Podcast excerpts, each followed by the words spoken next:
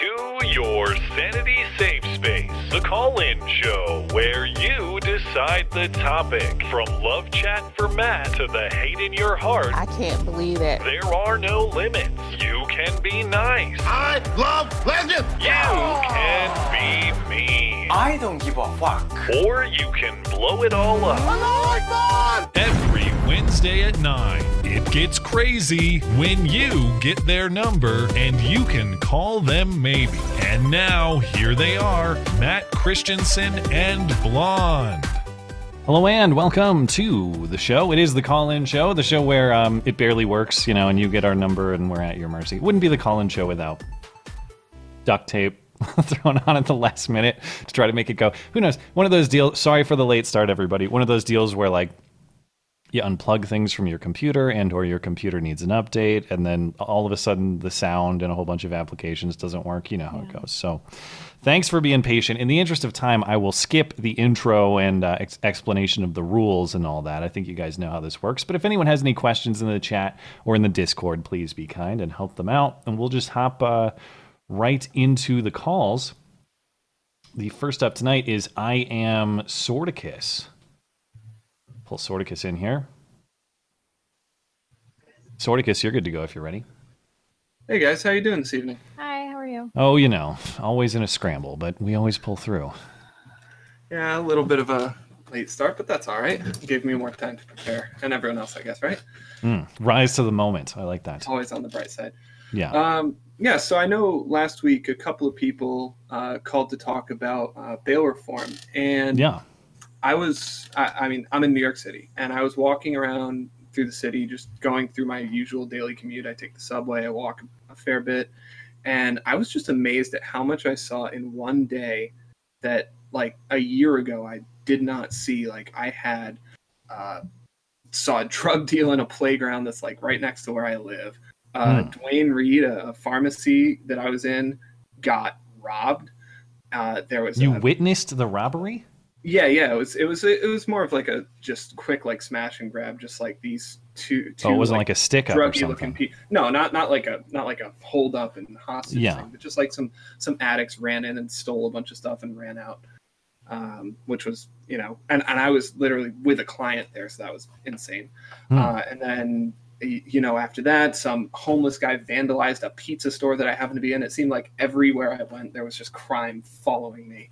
And it made me think about the whole bail reform situation. And it's just, I can't imagine that that's not related. How long you've been in the city? I've been in the city. I started at Columbia like 4 years ago. 4 years ago, 2015. Yeah, and it's just been, like, very recently that it's felt like it's gotten so much worse.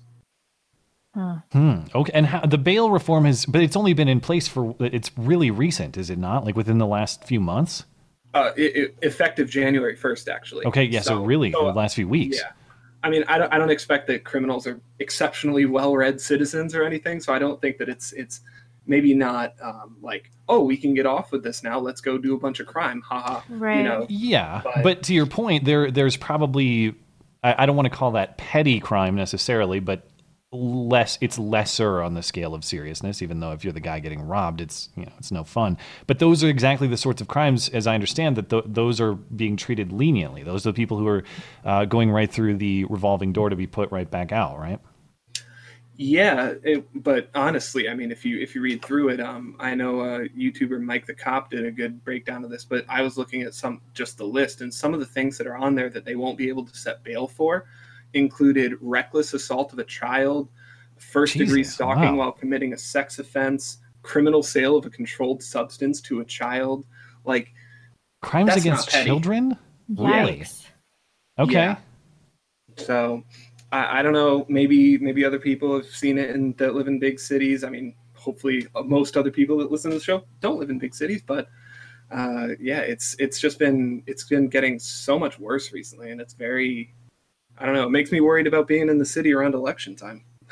Yeah, I have a plan. That's all I can advise. But, you know, Let us know how it goes, man. I'm sorry to hear that, but perhaps yeah, stay safe. Perhaps you'll see more, and you can at least have some good stories for us, I suppose.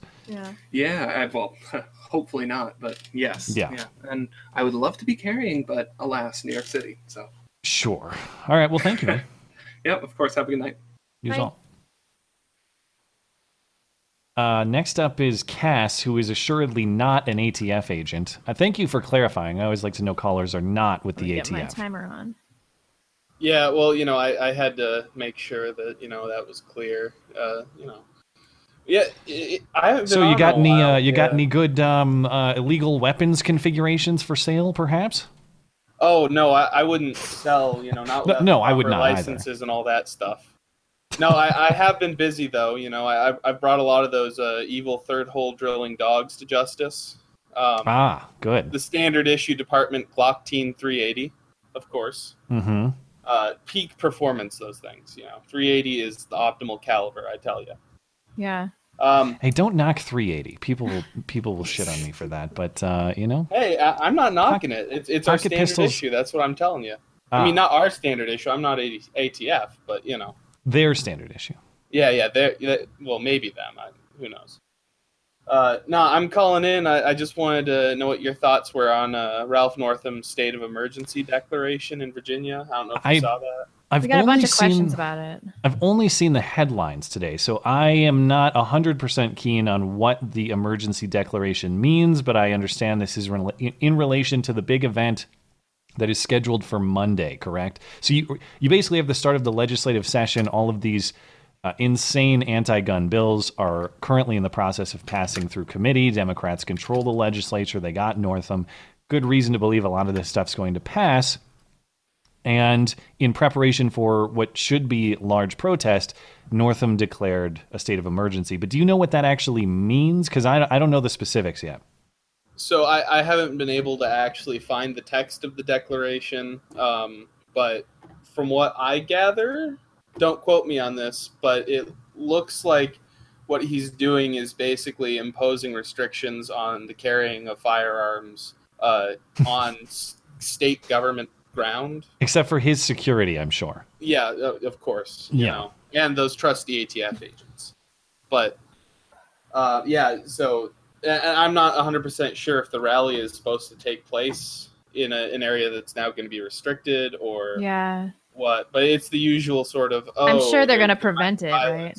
Those crazy right-wingers or whatever. Yeah. You'd like to ask Northam, why isn't the emergency declaration enough? Why isn't banning guns just enough? Are you saying that banning guns on the Capitol property is not sufficient to protect yourself? Are you saying the gun ban might not work, Mr. Northam?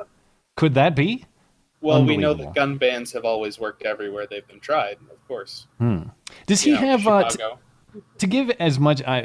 Just playing devil's advocate or trying to see the other side. Does he have reason to believe there's going to be violent uprising, or is it just the fact that the protesters are probably otherwise would be armed, considering it's a protest of gun laws? He's claiming that the state law enforcement has identified credible threats of violence. Basically, from what it looks like to me, they found some memes from some Boogaloo boys online. And, of course, took it seriously because they're talking about like out of state militias that want to come in and cause violence. Because we all know that the first thing a pro Second Amendment group is going to want to do is cause violence at a pro Second Amendment rally. Yes, it's great optics for the cause. Right? Yeah. We got to wrap it up, though. Any final thoughts? Oh, yeah. English? Sorry.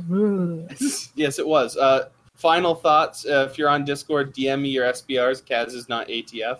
And y'all should check out the YouTuber Viva Fry. That's Viva space Frei. And, of course, you mean only your properly registered, tax-stamped SBRs. Oh, no. I mean the illegal one. Oh, well, he's out of here. Listen, you do that, that's on you. But, we don't... I guess... what do I want to say? We don't tolerate illegal activity on our server, even the sharing of unregistered SBRs. So don't do it. I don't know what he's getting at. Red Falcor. God, I don't even like talking about this stuff in a joking way after watching like Ruby Ridge and Waco stuff. Yeah, really. All it takes is one guy to show up and snipe your dog, man. That wouldn't happen to me because I'm nowhere near Ruby Ridge. You better start making more jokes about illegal firearms configurations, so specifically so they come and snipe Caesar and you're relieved of your obligations. Oh, God, that'd be amazing. Red Falcor, you're good to go if you're ready. Looks like he's muted though, so we'll give him a second. In the meantime, you know who's hanging out is Legalize. I'm sure he has a fantastic fountain pen update for us, but he's muted too. Oh, there we go. What's good with fountain pens, man? I don't know. I don't understand why people keep bringing this up. It's weird when they do, right? It's really perplexing. I don't know. Every time I join a channel, they're like, "Are you going to talk about fountain pens?" I'm like, maybe. Well, what's on your mind then? I shouldn't assume.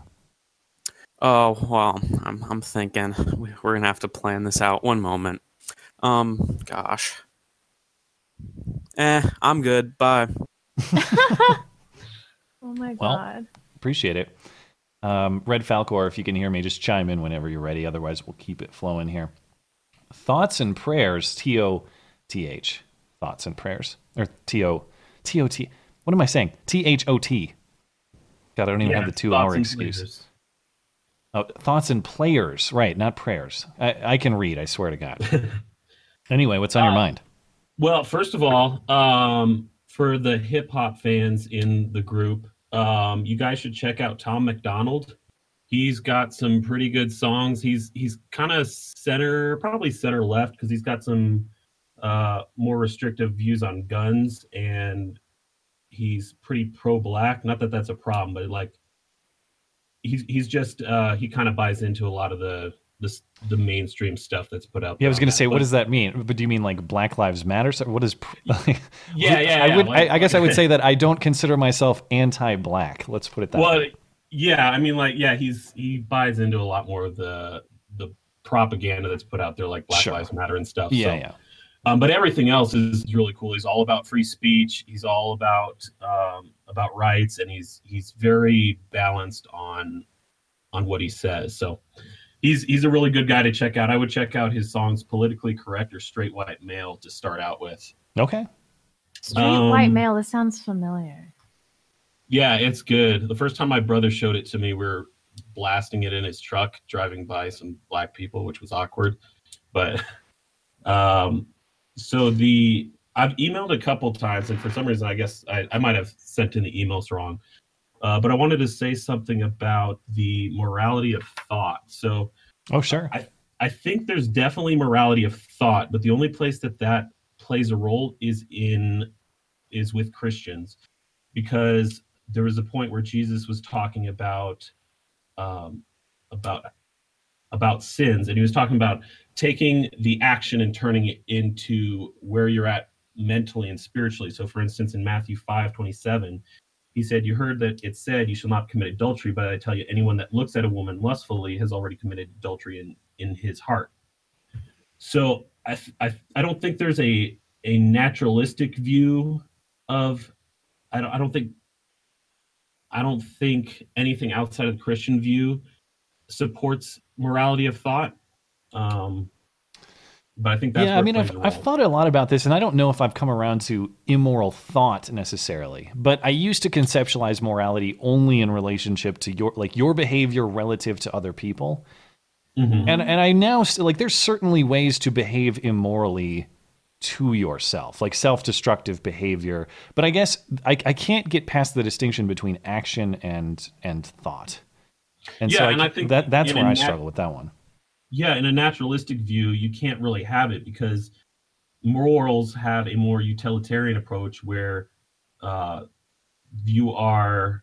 mind and soul have no skin in the game. It's just about how you're acting towards the people around you or yourself. Mm-hmm. Right. And so in a Christian view, definitely there is morality of thought. In a naturalistic view, there is no place for morality of thought. I mean, I have a difficult time. We have to let you go, but I have a difficult time with that in Christianity, because I feel, maybe it's because I'm so neurotic, but I feel like I have virtually no control over my thoughts. Well, and even in the context of lust, like we'd have to go down. We probably don't have time to go through a more detailed definition, but like at some level, lust toward women is just a natural biological feeling. Right. Now, granted, like if you get hung up on it, I guess I don't. Before we let you go, like how would a moral person in the worldview you're describing control lust? Would it just be like, I understand I'm feeling these things and I fight it? Is that what that means? You know, I wouldn't be able to give you a definite answer on that because, to be honest, that's something that I struggle with all the time. And I think we're never going to be perfect. It's the whole goal is to. Jesus was an example. He was perfect. We are never going to be like him, but we're supposed to strive to be like him. I see. Okay. All right. Well, thanks for the thoughts. Can I give one last word? THOUGHTS. Yeah. Not the other thoughts. You can give one more if you want. Okay. So in honor of Legalize getting me interested back into fountain pens and me getting my first one on Christmas, I have Matt's sex act of the week. Oh, God. It's called the Ghost Rider. It's when a stranger sodomizes you with a $300 fountain pen until the ink squirts all over your paper white butt. Oh. All right. Get out of here. All right. See you, man. Let's see. Next up is Stormbreaker. You think that's a real thing, or that had to be just made up, right? Made up. Modified for fountain pen purposes? Yes. Or is it based on a real thing? I don't know. Stormbreaker, you're good to go if you can get that mic unmuted. There you go. All right. Can you hear me? Yeah, go for it. All right. So I was at the Lynchburg City Council last night, and that wound up being a very interesting meeting. They is this just one quick question? Is this the county that is? Are they becoming a sanctuary county, or what's going on with Lynchburg County? They were trying to pass a resolution to become a Second Amendment sanctuary county. Mm-hmm. And about 2 weeks ago, when they first tried to have a resolution passed to have the open hearing to have this resolution passed, one of the women, the vice mayor, changed her vote after everyone left, thinking they had won the argument. Mm-hmm. And out of response to that, one of the other guys called BS on it and changed his vote, which at first that won me his respect. But then when we get there, they didn't listen to these arguments. Some of these were really well thought out, elegant arguments. Some people went for statistics. Some people made emotional appeals. And these are just citizens you're talking about? Public testimony? Okay. They let residents from Virginia speak first. Over 153 people signed up to speak. It went from a lot of people showed up at about 6 o'clock p.m. that day. It went till 2 a.m. in the morning. They did the final vote on it at 1:50 a.m. And what was the result? It was 2 in favor, 5 opposed. So it is not a Second Amendment sanctuary, though. Yeah, I got struck down. It was pretty ridiculous. There was maybe 18 anti-gun speakers there at the most. Well over 100 people speaking in favor of it. There are ministers. I think the sheriff, if I'm not mistaken on who he was, I think the sheriff actually got up and said, I'm not going to comply with these laws. They really ignored some arguments for things like the doctrine of middle magistrate and the whole point about it's already against the law and the Constitution. These are unlawful laws. You can't expect people to comply with it. And all we're asking you to do is to shelter us a bit. Yeah, I think that's the ultimate argument is, listen, this is not about disobeying the law. This is about adherence to the ultimate law in this country. It's not about lawlessness. It's about the rule of law. Yeah. Right. And the people, Ralph Northam and the rest of the Virginia state legislature, they're the ones who are in violation of the law. Yeah, I totally agree with that. I sent you an email with some links. There's also, you can watch it on ABC 13 West on Facebook has the whole stream of it. Oh, the whole event. Yes, that's pretty nice. It's still up. There were some moments the audio or the feed cut out, but most of it's all there and intact. And it's some pretty lively stuff. The crowd kind of was behaving kind of like a sports crowd, someone watching football or soccer and not quite happy with the ref. They actually the pro-gun guys tried to get a resolution passed so that they could cheer and clap. And everyone else struck that down. and the crowd continued to cheer and clap the whole night. So I don't know how they didn't understand the real power dynamic going on. Yeah, what were they going to do? Arrest everybody for creating a ruckus or something? I don't know. They had plenty of police there. Everyone was, despite the jeering and stuff, everyone was really respectful when they were speaking to them. All right. Well, thanks for the intel. Are you planning on attending any more of the stuff that's coming up in the Capitol soon or anything like that? Yeah, I'm going to go to the one on the 20th. All right. Well, let us know how it goes. If you see anything or anything interesting happens, definitely send me an email or call in or something like that. All right, will do. Thanks for the good luck. Thanks. Call. Bye. Bye. Man, this could end up getting really crazy. Like I said, I've been kind of holding off this Virginia stuff because it's all speculative and just see what happens when bills start actually passing. And I mean, it looks like things are getting arguably worse, not better. Although I did hear that one of the state, I don't know if this is accurate or not. I saw a headline that said one of the state legislators is backing off an assault weapons ban bill, but that's one of like a dozen, you know? Right. So I wouldn't even call that a win, really. Danny's up next. Danny, you're good to go if you're ready. Hey, what's going on, guys? Hey. Oh, not much. What's on your mind? Well, I had two topics. First, I wanted to address, I think it was Fonboy's assertion that immigration is good for the economy. Sure. I mean, sure, yes, if the consumer base is increasing, those people are going to need necessity goods, but at the cost of what? Like, bringing in a whole bunch of people would be good for the economy, but it's going to really benefit who? Like the Fortune 500 companies? Right. I think there are different ways an economy can benefit, and I'm just shooting from the hip. I don't know what his data are. I don't know what his studies were. I don't know what the sources are. But if you're correct that it is mostly consumer-driven demand that spurs the economy, I mean, that's not necessarily bad. However, that's not the sort of growth that spurs, say, innovation. That's not development of new product or cool new things. That's just there are more people here who are looking for groceries or whatever basic product. And yeah, we have to produce more. And yeah, that does provide jobs. That's good. I'm not saying that's a bad thing. But the other side of that is it's not necessarily the type of economic growth that is fantastic long term, because it's not new products, it's not new services, it's not cool new technological advancement. Right. And then what's up? Oh, so I was just gonna see what else you thought about it, but go for it if you got more thoughts. That was about it. My second thought was concerning the Middle East. I was thinking that as the Iranian people began to, I guess, protest or revolt against the Iranian regime, would there be a possibility of some glow-in-the-dark alphabet agencies to stir up some kind of, I don't know, conflict or protest there, maybe even a false flag that drags us into some war? Maybe. Are you talking specifically about Soleimani?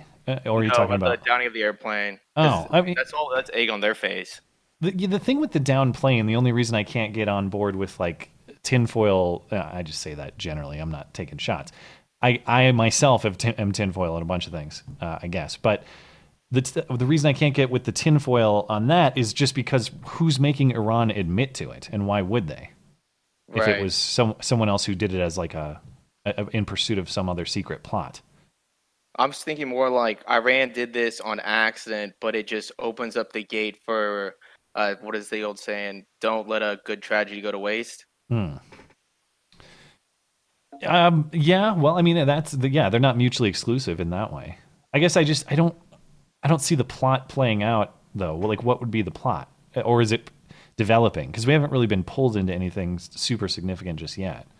If I had to just guess too, it'd be more or less like the plane goes down, the Iranian people protest, and then some sort of artificial stimuli by, let's say, the CIA or something, that would kind of inflame the fire there and then draw the United States in somehow. Okay. So you're thinking it's still in development, basically. Right. Yeah. Yeah, we'll see. I don't know. I mean, I will say this about all of that, as we were talking about on Sunday. Whether Iran did this intentionally or it was a mistake, as they said, I do not get it. I just do not understand how it's like, whoopsie, yeah. I accidentally shot down a commercial airliner. That's bizarre. Oops. Yeah, I'm right there with you. All right, well, thanks, man. Yeah, y'all have a good night. Bye. Sorry, I feel like I'm talking over you. You seem extra quiet tonight, so tell me to shut up. No, I'm just worried, as always.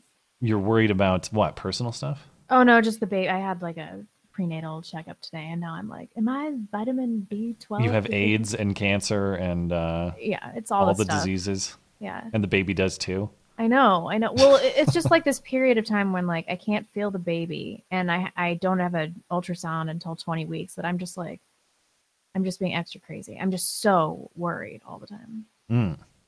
That's definitely abnormal.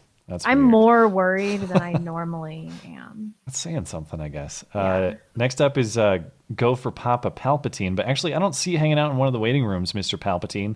So if you're still listening, hop in one of the waiting rooms and I can try to circle back for you. I Know a Fat Guy is up next. Oh, sorry. Hey. I see you now, Palpatine. So Palpatine, I'll be back for you after this caller. My mistake. And Fat Guy, you're good to go. Hey, first, hey, Matt, you know that drivers are not about driving. They're about driving on public roads. They have nothing to do with the ownership.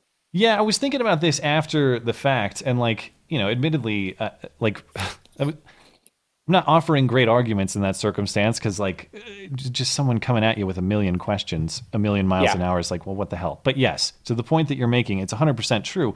Cars are regulated insofar as you use them. They're regulated according to their use in relationship to other people, like you're describing. Your ownership of a car sitting on your property is not, in fact, regulated. You don't. Yeah. If you have your own ranch with your own cars, the state doesn't care. Yep. But I want to hit you with some titles of news articles that have come out recently that gotten like kind of submarined because of impeachment. Oh, sure. Okay. Baltimore murder rate was a record high last year. Did you know that? Rachel Dole owes them a congratulations. She'll send it to the mayor, I'm sure. Yes. The homeless crisis is so bad in California that they're actually warning to stay out of lakes, rivers, and streams unless you know about the water or who's living by it, because there's shit in the water. Wow. Is it specific parts or just like the entire state? Well, I'm sure they're kind of talking about San Francisco. It was just kind of general for California. Yeah. Okay. There's a huge court battle going on right now about this, because if they count illegal aliens, that could mean 3 or 4 congressional seats for blue states over red states if they count them. Sorry, you were kind of cutting out on me. Could you say that one more time? If they count illegals in the census, it will mean more congressional seats for blue states. That's what you're saying? Yep. Yeah. Interestingly, didn't that was a court battle? Didn't Trump lose that one, or I can't remember how that was resolved? That was for a question on the census. Now they're talking about the people who go out and start counting people, like homeless people. Okay. So that's being battled out in the courts. Yeah, all that stuff matters. Of course, we're poised to gain a seat here in Montana. We won't just have Congressman Body Slam. We might have Congressman Body Slam's assistant, too. Yeah. Although he's running for governor now. But we might get two. Very exciting. Yes, and this one will be controversial, although it doesn't sound that way. Trump allocated over $100 million to clear up the backlog of rape kits. Oh, really? So these are kits awaiting analysis? Is that? Yep. Okay. And it's just, why is there a backlog? Just because there's too many to process or something? There's too many to process. There's somewhere between 200 to 400,000 waiting to be processed. Oh my God. How long does it take? Like if you were to enter one now? I think they say it's going to take like 6 to 9 months to clear it all up. Wait, okay. All of those to clear all of them? Yep. That's it. Just think about the numbers they're going to come back, because a lot of these are in places like Chicago, LA, Pittsburgh. Wow. Yeah.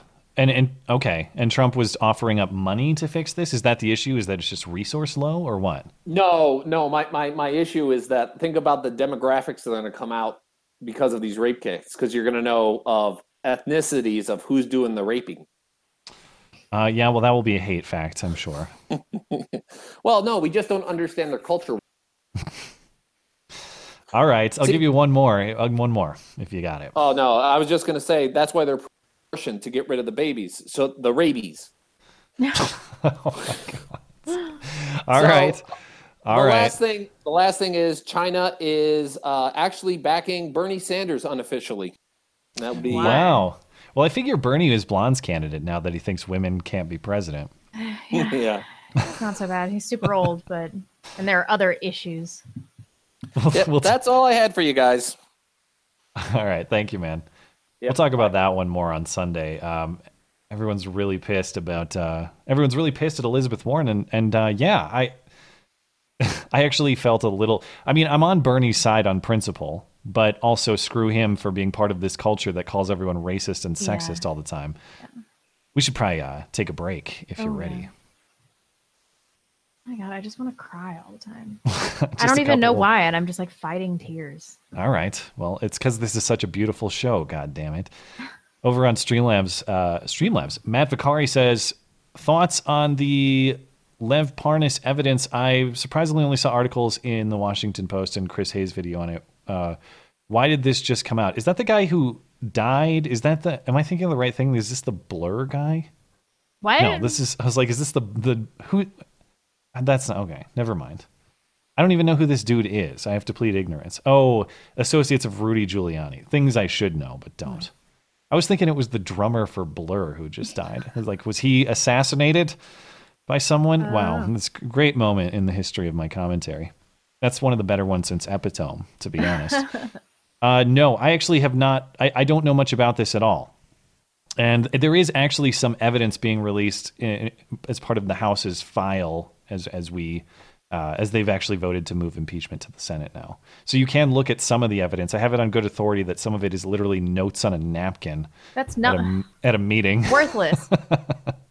So I don't actually know the evidence, but I will have to look at it. And thanks for the note. Lazarus Rex. Last week you mentioned a group called Color of Change. Just a PSA to anyone listening. That's not to be confused with Rachel Dolezal and Sean King's organization, Change of Color. I like that one. Good. Thank you. Nobody. Just want to say a big thank you to the principled, free speech-loving, thought-patrolling Spurgs who made this a sausage fest. Catboys and gays for the win. I don't know what that means, but all right. There are a select few ladies hanging out. They are there. They're just rare. I see a few. Matt Dath, congrats on Tabering and Sugar Tits on their baby girl born 4 days ago. I didn't know they had their baby. Yeah, congratulations. That's awesome to hear. Big LC, Matt and I were going to make love, but Matt said, hell no, you're a guy, so I filed a gender discrimination lawsuit. Oh, well, thanks. Lazarus Rex again. Also, Matt, going to send you a lengthy diatribe on that needlessly belligerent shit stain who came at you for no reason and how he was back ass words on everything he said. You've been warned. I assume that's a reference to the guy last week, but I don't know. Yeah. I'm not enraged at that guy. If he wants to talk again, people were way more pissed off about it than we were. I think that I would be happy to talk about his comparison again. I just, just for future reference, if you're listening now, if you disagree and you want to talk about why you disagree, 100%, I love having those kind of conversations. If you're coming in just like, throwing shade and trying to just asking a million questions to try to catch someone in an inconsistency to flex your muscles and leave. You can do that too. I'm not going to block you, but it's not going to be as effective and people are not going to be persuaded. Let's just do two more right now. Nala Black says, blah, blah, blah, Tool lyrics, blah, blah, blah. Matt and I fucked once and it was really gay, blah, blah, blah. That's about right. The Data Drew, women's empowerment classes, boundary classes, and feminism have destroyed my marriage through brainwashing and teaching my wife she has value. Wow, that's terrible to hear. I'm sorry. Take some money before the twat waffle gets half. Rutrow, I hope she's not listening. Yikes. All right, you good? We've got more, but we should. Sure, we'll come back. And Candace over on Streamlabs real quick says, Blonde, I'm praying for your pregnancy. You have no idea how many prayers by different people are being sent up for you. The child that God chose for you is so lucky. Love you and Matt too, with a smiley face. Don't shed a tear. Sorry. This is going to become a bit like you don't understand. How it's easily crazy. Can you make Blonde cry? This will be a new game. I mentioned I'd come back for Palpatine. Palpatine, you're good to go. I'm sorry about the delay there. Oh, don't worry about it. I'll leave it up to you guys. Do you want to talk about Iran, or do you want to talk about Fuentes and Shapiro? Is there new developments? No, not that I'm aware of. I just hate them both equally. I think they're both fucking awful. Why? Okay. Well, that's to me is probably more interesting than Iran, but no, I agree. It's just, I used to really like Ben, but then he just started acting like he started virtue signaling to right wingers. Yeah, but did you know he was the #1 victim of alt-right harassment on Twitter in 2016? Yeah, 4 years ago, that was true. I was just curious if you knew. I don't know if you heard. Oh, and his wife's a doctor, and he's got 3 kids, and yeah, I know all about it. No, all right. I think they're both race pimps, basically. I think they're both right-wing versions of Al Sharpton and Jesse Jackson. They play on race. Okay. Okay. Can you give an explanation for why? That's quite an accusation, I suppose. Why? What's the reason you lay that against both people? Okay. So maybe race pimp is a bit harsh, but I think like one of the reasons why I fell like out of love with Shapiro is because he started taking like even the slightest criticism of Israel super personally, and he'd re about it on his show over and over again. And I just got tired of hearing how everybody who says that maybe Israel shouldn't be doing whatever is an anti-Semite. And then I've heard enough out of Fuentes to know that like he's just a trolley racist. Okay. So what I guess my final question would be, what happened when those two worlds collided at outside of the Turning Point event like a couple of weeks ago? Did you have a side in that dispute, or did you not care? No, I mean, part of me wants to see them go head to head in a debate, but that would be amazing. It would be entertaining to watch, and I'd watch it live. It's just like Ben likes to debate, but he likes to debate people who he knows he can walk all over, like Cenk Uygur or AOC. Like he didn't want to debate Milo. He made that abundantly clear. Yeah, I would have loved to see that. And that's all of that was kind of annoying. Milo sent me a picture of me with a black baby. Like, yeah, I know. It was on Twitter, dude. Like, get over it. It just, like, yeah. Like I said, a race pimp is me being a bit too harsh. I feel like they both play on their racial identities way too much. And they, like, especially Fuentes is worse about it than Ben is. And Ben's kind of backed off on the anti-Semite thing a bit from what I've seen recently, but I don't know. I just can't stand to watch them bicker because I think it's stupid. I haven't heard anything in the fight recently. Have they kind of just backed off of each other, I suppose? I'd say so, because Fuentes is dealing with like this cat boy thing. I don't understand. I watched the video. It's like, is that his roommate or what? I don't know the like full details of it. I just know that like a big chunk of his audience keeps trolling him over this catboy thing, and I think it's just funny to watch. All right, well, thank you for the thoughts, and I hope you find commentators that are more soothing to you, and don't drive you into rage. Oh well, you know, I'm a very angry person. All right, well, thanks, man. Take it easy, guys. Bye. Okay. Clash of Champions is up next. Clash of Champions, you're good to go if you're ready. Oh, hello. Now you're back. Sorry. My question is, did you guys by any chance see the Stephen King tweet? I heard about it on Tucker, but yeah. He basically tweeted, like, diversity shouldn't matter in art contexts. Is that accurate? Yes. Okay. Yeah, I just want to know what you guys thought. Well, I saw a headline that said he backtracked. Did he, like, retract the tweet, or did he delete it, or what happened? It was more or less like a little backtrack because he got crap for it. I mean, it's Twitter, so anything you say, regardless if it's good or bad, is going to get some flack. But he's one of those types that'll walk it back a little bit once he gets crap for it. But, like, I agree with his initial tweet. I believe that we should not hire people and give people awards just because they happen to look different, be it they're black or white or... Sure. Or I thought he just said he doesn't recognize diversity in art, so that seems like a pretty inconsequential thing to say. Yeah, I guess, did he explain why the art context alone? Because it's like, I don't care who made the art as long as the art is good. Okay, I don't care who engineered... I don't know, who is the architect on this building, as long as the building is good, or who is the pilot of this plane, as long as the piloting is good. Why would art be exempt, but we care about diversity in other contexts? Did he explain that at all? For me, I think that's probably why he backtracked a bit. But for me, I think that's what it meant, though. I think it's like, if you can't just give credit to somebody because they... Oh, I lost him. Yeah, I lost him too. Let's see.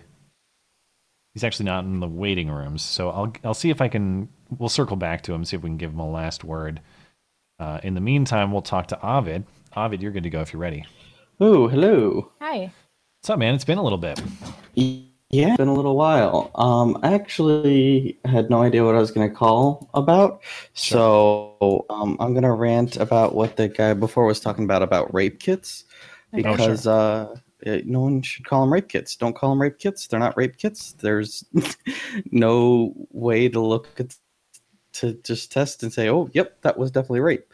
They're sexual intercourse kits, and they determined if sexual intercourse happened, and if it did, which... Most of the times they're completely useless because most instances of rape accusations are he said, she said on whether it was consent or not. So they're pretty much useless in most cases, but getting a rape kit done and then going to court and be like, oh, well, this rape kit made it look like, came back positive that, his fluids were found inside her. It's like, they had sex. But calling it rape kit is a propagandistic tool that pretty much feminist activists did to make it so that you can go into court, and if it comes back that a rape kit was positive, then it means that, she's a victim, and it's confirmation. Yeah, I suppose in the context of someone accused who denies there was any sex whatsoever, that could catch that lie. But if it is like you're saying, where it's like, I grant that, like, we hooked up or whatever, it wasn't rape. Yeah, I guess it wouldn't. Yeah, that is, but, and that's the thing though, is that is an extremely minor amount of cases of rape accusation. Most of them are he said, she said, or were so long ago that a rape kit wasn't done or things like that. It's just it's one of those little things. But yeah, I suppose. And to your point, there's probably a reason that title was chosen, because it's not strictly accurate to what it is measuring. You're right. No, absolutely. So there's got to be a political motive there at the origin. Yeah, definitely. Mm-hmm. Yeah, and I really just want to say Happy New Year to you guys. Yeah, Happy New Year to you, man. Everything going good? I know you've been in the process of, changing up your life and stuff in the last X amount of months. Oh, I've had so much stuff going. I got a new nose now. I can be sleeping. I don't know if you're joking or if you're serious. No, I got I got a septoplasty. So really, they basically go in, they break your bones, and they scrape out a whole bunch of the shit in the middle of your nose, so that air flows better and breathing. Oh, so better. This was like medical as opposed to cosmetic. Yeah. Huh. No, I'm gorgeous. I'm a real 10 out of 10. Sure. No, but now you can breathe 10 out of 10. Yeah, absolutely. Sweet. All right. So really, I just wanted to stop by and say hello. Yeah, thanks for stopping in. A great year. We got a new one coming up. Thanks, man. See you soon. I have to go to the bathroom. Okay, I'll take the next caller, or I'll see if we can get Clash back in here. Clash, are you still here? Blonde has to step aside for a minute, but I'll give you a last word on your call. Oh, it cut out for a minute. I was saying that I think what Stephen King meant was that regardless of race, or regardless of whatever, regardless of whether or not the person, the diversity of the person shouldn't matter as long as the person makes quality stuff, if that makes any sense. Yeah, I think that's true in pretty much every context. Make good stuff, provide a good service, and your demographic characteristics should be secondary. Yeah, like this is one of the reasons, I'll admit, this is one of the reasons why I liked Get Out, but didn't like Us, because Jordan, you've heard Jordan Peele's little He doesn't hire white people as acting leads. Yeah. And because with Get Out, for example, Get Out was a good movie. I don't think it was great, but it was a good movie, and he hired actors that had talent. Us, on the other hand, not so much. Hmm. I'm not a fan of Us. Well, you'll be shocked to learn I've seen neither. It's fine. But thanks for the thoughts, man. All right. Oh, what I miss? Problem. Oh, he was just clarifying about Stephen King's tweet and talking a little bit about. I didn't know Peele had a rule that he doesn't hire white actors. Is that a thing? Well, for lead roles. Oh, for leads. Okay. So he was just discussing that a little bit. Dangerous Spaces is up next. Dangerous Spaces, you're good to go, man. Hi. Hey, just give me a sec. Sure. Just turn everything off. I just wanted to talk to you guys. Firstly, Happy New Year. I haven't had a chance to talk to you in the New Year because I've been working. Happy New Year, and I hope the job is going well. Yeah, it's going pretty good. Yeah. I just wanted to check. You guys were talking about before the Elizabeth Warren and Bernie Sanders thing. Had you actually seen the exchange in the debate? Yes, I have seen. I didn't see it live last night, but I've seen the clip. As far as what the CNN question person asked, what the moderator asked. Yeah, it was awful. Blonde, it was a joke. Did you get to actually see it? I don't think so, but my brain doesn't work. Do you want to? You want to give her a quick description of how it was handled? So I don't know who the person was from CNN, but they basically asked Bernie Sanders about the accusation that he'd said that to Elizabeth Warren that a woman could never become president, and he denied it. She clarified and said, just to be clear, you're saying that you never said that, so on and so forth. And then in something that is egregious for someone that works at a media outlet, her question to Elizabeth Warren as a follow-up to get her perspective was not, okay, well, Bernie denies it, but what do you think of that sentiment? It wasn't anything like that. She literally said, what do you think of Bernie Sanders saying that to you after he had denied it? They just presumed. The question ignored Bernie and just said, he had said okay, so he's lying. So what do you say about him actually having said it? Was the way she worded it. That's cutthroat. Yeah, it was basically CNN running propaganda for Elizabeth Warren, pretty much. It was presented in a way that granted that Bernie had said this when, in fact, we have no proof, and Bernie denies it. Yeah, and then at the end, real quick, and then I'll let you chime in some more. But I don't know if you caught. Did you catch the very end of the debate with some of the pundits talking? Oh, I didn't think that. No, there was a better thing at the end. Oh, well, what I saw real quick, was some of the pundits going back and forth, and I forget exactly what it was. I'll try to see if I can pull the clip for Sunday. But she said, "Oh, just to be clear, though, this is not a he said, she said." Because CNN has reported this and verified it with 3 sources. So they talk to Elizabeth Warren people who are like, "Oh yeah, I heard it. Oh yeah, I heard it. Oh yeah." Yeah. And so they're saying Canadian. And so they're saying it's not he said she said because CNN says it's true. That was the defense. No, I assumed at the end of the debate you were talking about this. They caught on mic. I don't think they initially aired it, but they released it with the mics on. Mm-hmm.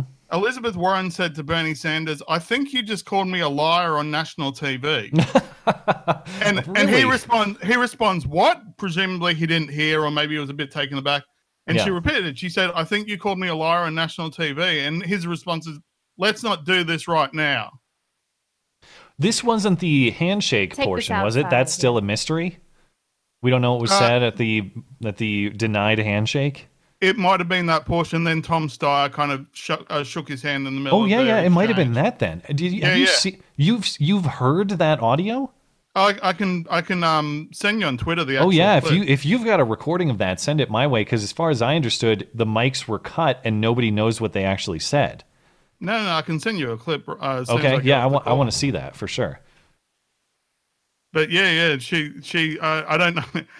I'll send you a clip. Whether it'll still be there when you go to look at it, that's a different issue. Yeah, well, if you have it handy, if you're able to download it and have it store a file, do it. Yeah. But otherwise, send it to me and I'll check after the show and I'll do it then. Yeah. Okay. All right. Cool. See you, Dangerous Spaces. See you. I just got a text saying Andy No tweeted the audio. So I guess you're right. There is audio out there. I got to find it. It's the debate was 24 hours ago, so. But yeah. I had not seen this. All right, well, thank you, man. I haven't heard anybody talking about it all day. Have a good day, and yeah, you guys have a good one too. And stay away from the fires, man. Oh, then that would need me. I should be right. So. All right, cool. Okay, you have a good one. Let's see. Islamic Space Program. I don't remember that name, but it's a good one. Uh-oh, booted him out. Let's see if we can get him in here. Space Program, you there? Might be on mobile. I don't hear anything. I'll see if I can let him hang out a sec. Space Program, chime in whenever you're ready, if it lets you. Might be on mobile, which I will always take this opportunity to remind everyone. Mobile is very picky, and it looks like he's gone. So I'm going to guess that he's on mobile. Mobile with Discord's very picky. Desktop, laptop, always the best bet if available. We can give it a shot on mobile, but sometimes it just doesn't work, and it looks like this is the case. So sorry about that, Islamic. Oh, there we go. Now I got you lighting up. Go for it, since it's being picky. I can't hear you. No, I don't have anything either. All right, we'll have to try again another time, Islamic Space Program. Sorry about that, but perhaps we'll get you another time. Discordian is good to go if you can get that mic unmuted. You there, Discordian? Yellow. Go for it. What's on your mind? Hey, sorry about that. No Thanks problem. For having me on. Been following you for a while, but first time calling in, so I appreciate it. Oh, sure. Thanks for calling in. Also, Blonde, I don't care if you're tired of hearing it because I've been waiting since December. Congrats. Oh, I lost him. Oh, did you? Still you didn't hear that? No, what'd he say? Oh, he said he's been waiting since December, so congrats. Oh, thank you so much. Yeah, and I don't care if you're tired of hearing it. We can't say it enough. All right, three quick things. I guess she can't hear you. I'm sorry about that, but I will relay. Okay, but you're picking me up okay? Yep, yeah, I got you loud and clear. All right, three quick things. I want to put something on your radar and then get your opinion. Firstly, I know you probably get quite a lot of email, but I did send you a link to something called the National Popular Vote Interstate Compact. Are you familiar? Mm-hmm. Generally, yes. Yeah. Okay. So, do you want to give a quick description just in case audience members are not familiar with what this means? Sure. In short, it is an agreement among a group of U.S. states and D.C. To award all of their electoral votes to whichever presidential candidate wins the overall popular vote. There's a Wikipedia article on it, but sure. I wanted to put it on your radar if you were unaware of it. Thought it was interesting. Yeah, it's I have conflicting thoughts. Like on the one hand, states should be allowed to award their electors as they see fit.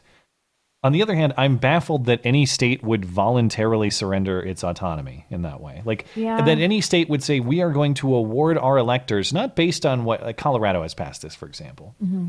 not based on what Coloradans think, but based on what Californians, New Yorkers, Texans, what they think. We're going to award our electors based on them, not on us. Right. I'm shocked that anyone would do that, but they have. Mm-hmm. It's, I guess, nothing shocks me anymore, but I believe I'm in full agreement with you. And you know, like in a crazy world in the future where they actually get burned by this and say Republican wins the national vote, Democrat wins the electoral vote, but they've set it up such that popular vote now wins or would have won the electoral vote absent their stupid system. You know what I'm saying? They get burned by their own standard, which of course it's ripe for burning them. Mm-hmm. Absolutely. You think they'll stick by the principles then? Really? I doubt it. Well, it's actually that ties into my question then, which is the second thing.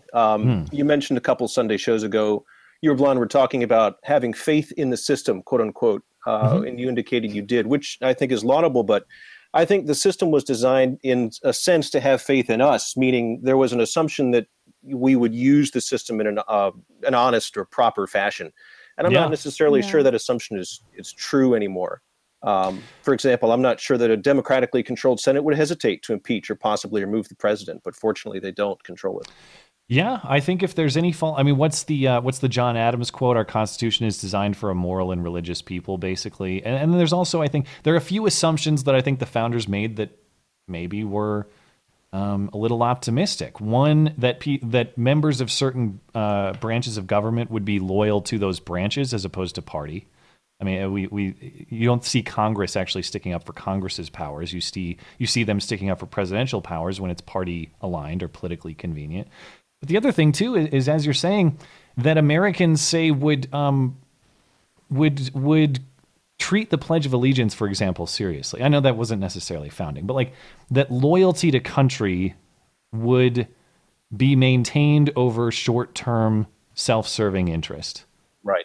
And so I guess clearly that's not always the case. Correct. My question to you, therefore, heaven forfend, if something happens and Trump is out by some stroke of misfortune, mm-hmm. Is there anyone in the Democratic bullpen you find acceptable? And if not, who could the Republicans? Well, I personally would not panic if I wouldn't panic about Tulsi. I won't panic about Biden. I won't be thrilled, but I'm not going to panic. I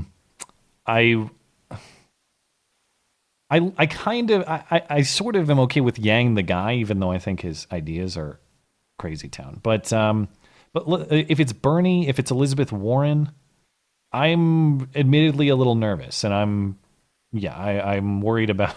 I'm going to buy a few more preparation supplies and tools in that case. Yeah, but maybe it'll just be like we can just sit it out for an election, and then it'll throw everybody back to the right. I guess what I'm worried about is like as long as they stay away from me. But there are some of these candidates in combination with a Democratic-controlled House and Senate, for example, if they won that they're not going to stay away from me. They're coming for us to take things.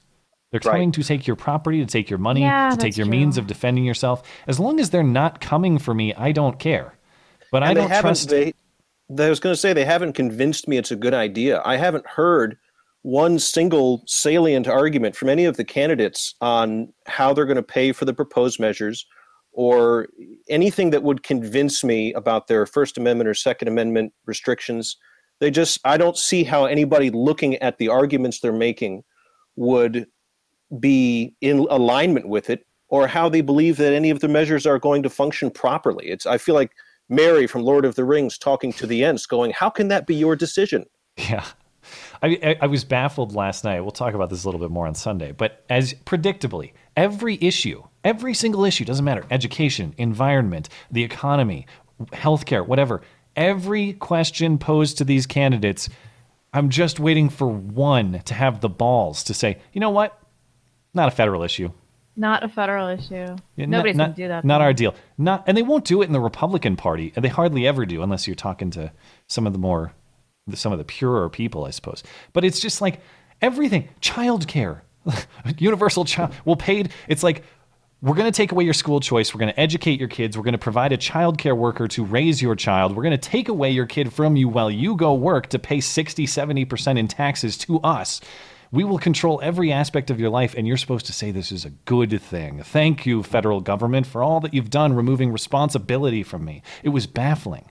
Yeah. But, well, gosh, when you put it like that.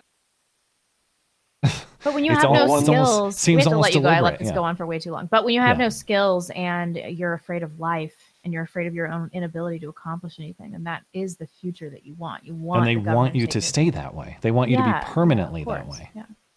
Anyway, thanks for the call, man. I'll give you a last word quick if you want it. Yeah, thank you. I wanted to throw one last thing at on your screen.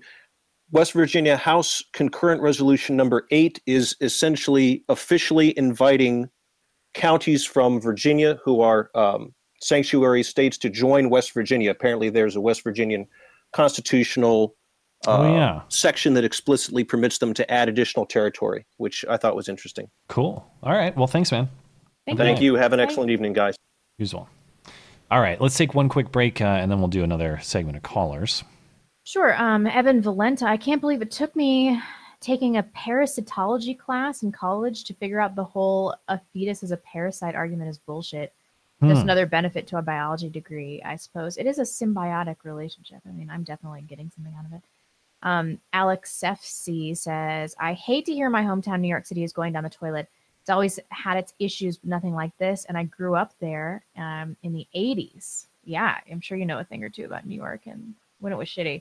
Well, you had your time there too. I mean, did you witness stuff like that caller was describing? Yeah, but it's kind of part and parcel for living in a big city. And I was living in a city, like Sadiq Khan says. Yeah, and I was just mostly drunk the whole time, so I don't know.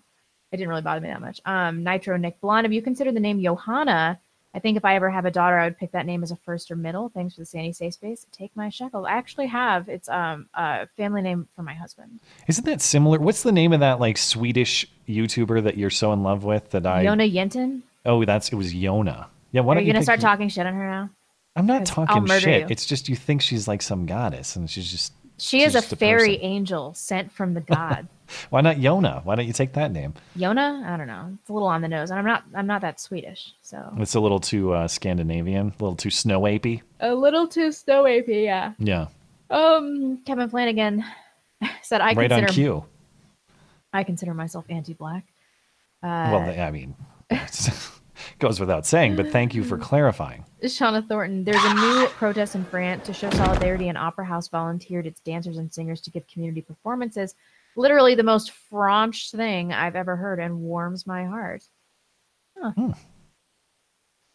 Nobody says, sup to Liberty Doll. She knows what's up with two-way rights. She's awesome. I should say, for people who are interested in every detail about the Virginia stuff, go check out Liberty Doll's channel. She's been covering it week by week, and she's got more information than anyone else I've seen. And part of the reason, I'm not jumping on it just yet is, listen, I'm not going to put together the facts any better than she's doing over there. So definitely go check that out if you're interested in this topic. Laurel says, to be honest, I'm a little bit afraid I'm going to die on Monday, but I'm still going. Also, I sent Matt a Boogaloo 2020 shirt. Should get there in a few days. Oh, well, thank you. I'll keep an eye on it. And yeah, let us know how it goes. And if you get any good footage or anything that would be useful, that would be useful material for Sunday or whatever, send it our way and let us know what happens there. I'd be very interested to see. And good luck. And check out Laurel's channel if you're interested in this topic as well. Michael Anderson, counting illegals in the census is already a thing. Homeless and illegals are already used for counting congressional seats. The process by which they count them is absolutely absurd. It's different, but they don't know anything about it. For homeless people, they do a point in time census, but it doesn't count anybody living in their car, living in a hotel, or crashing with other people.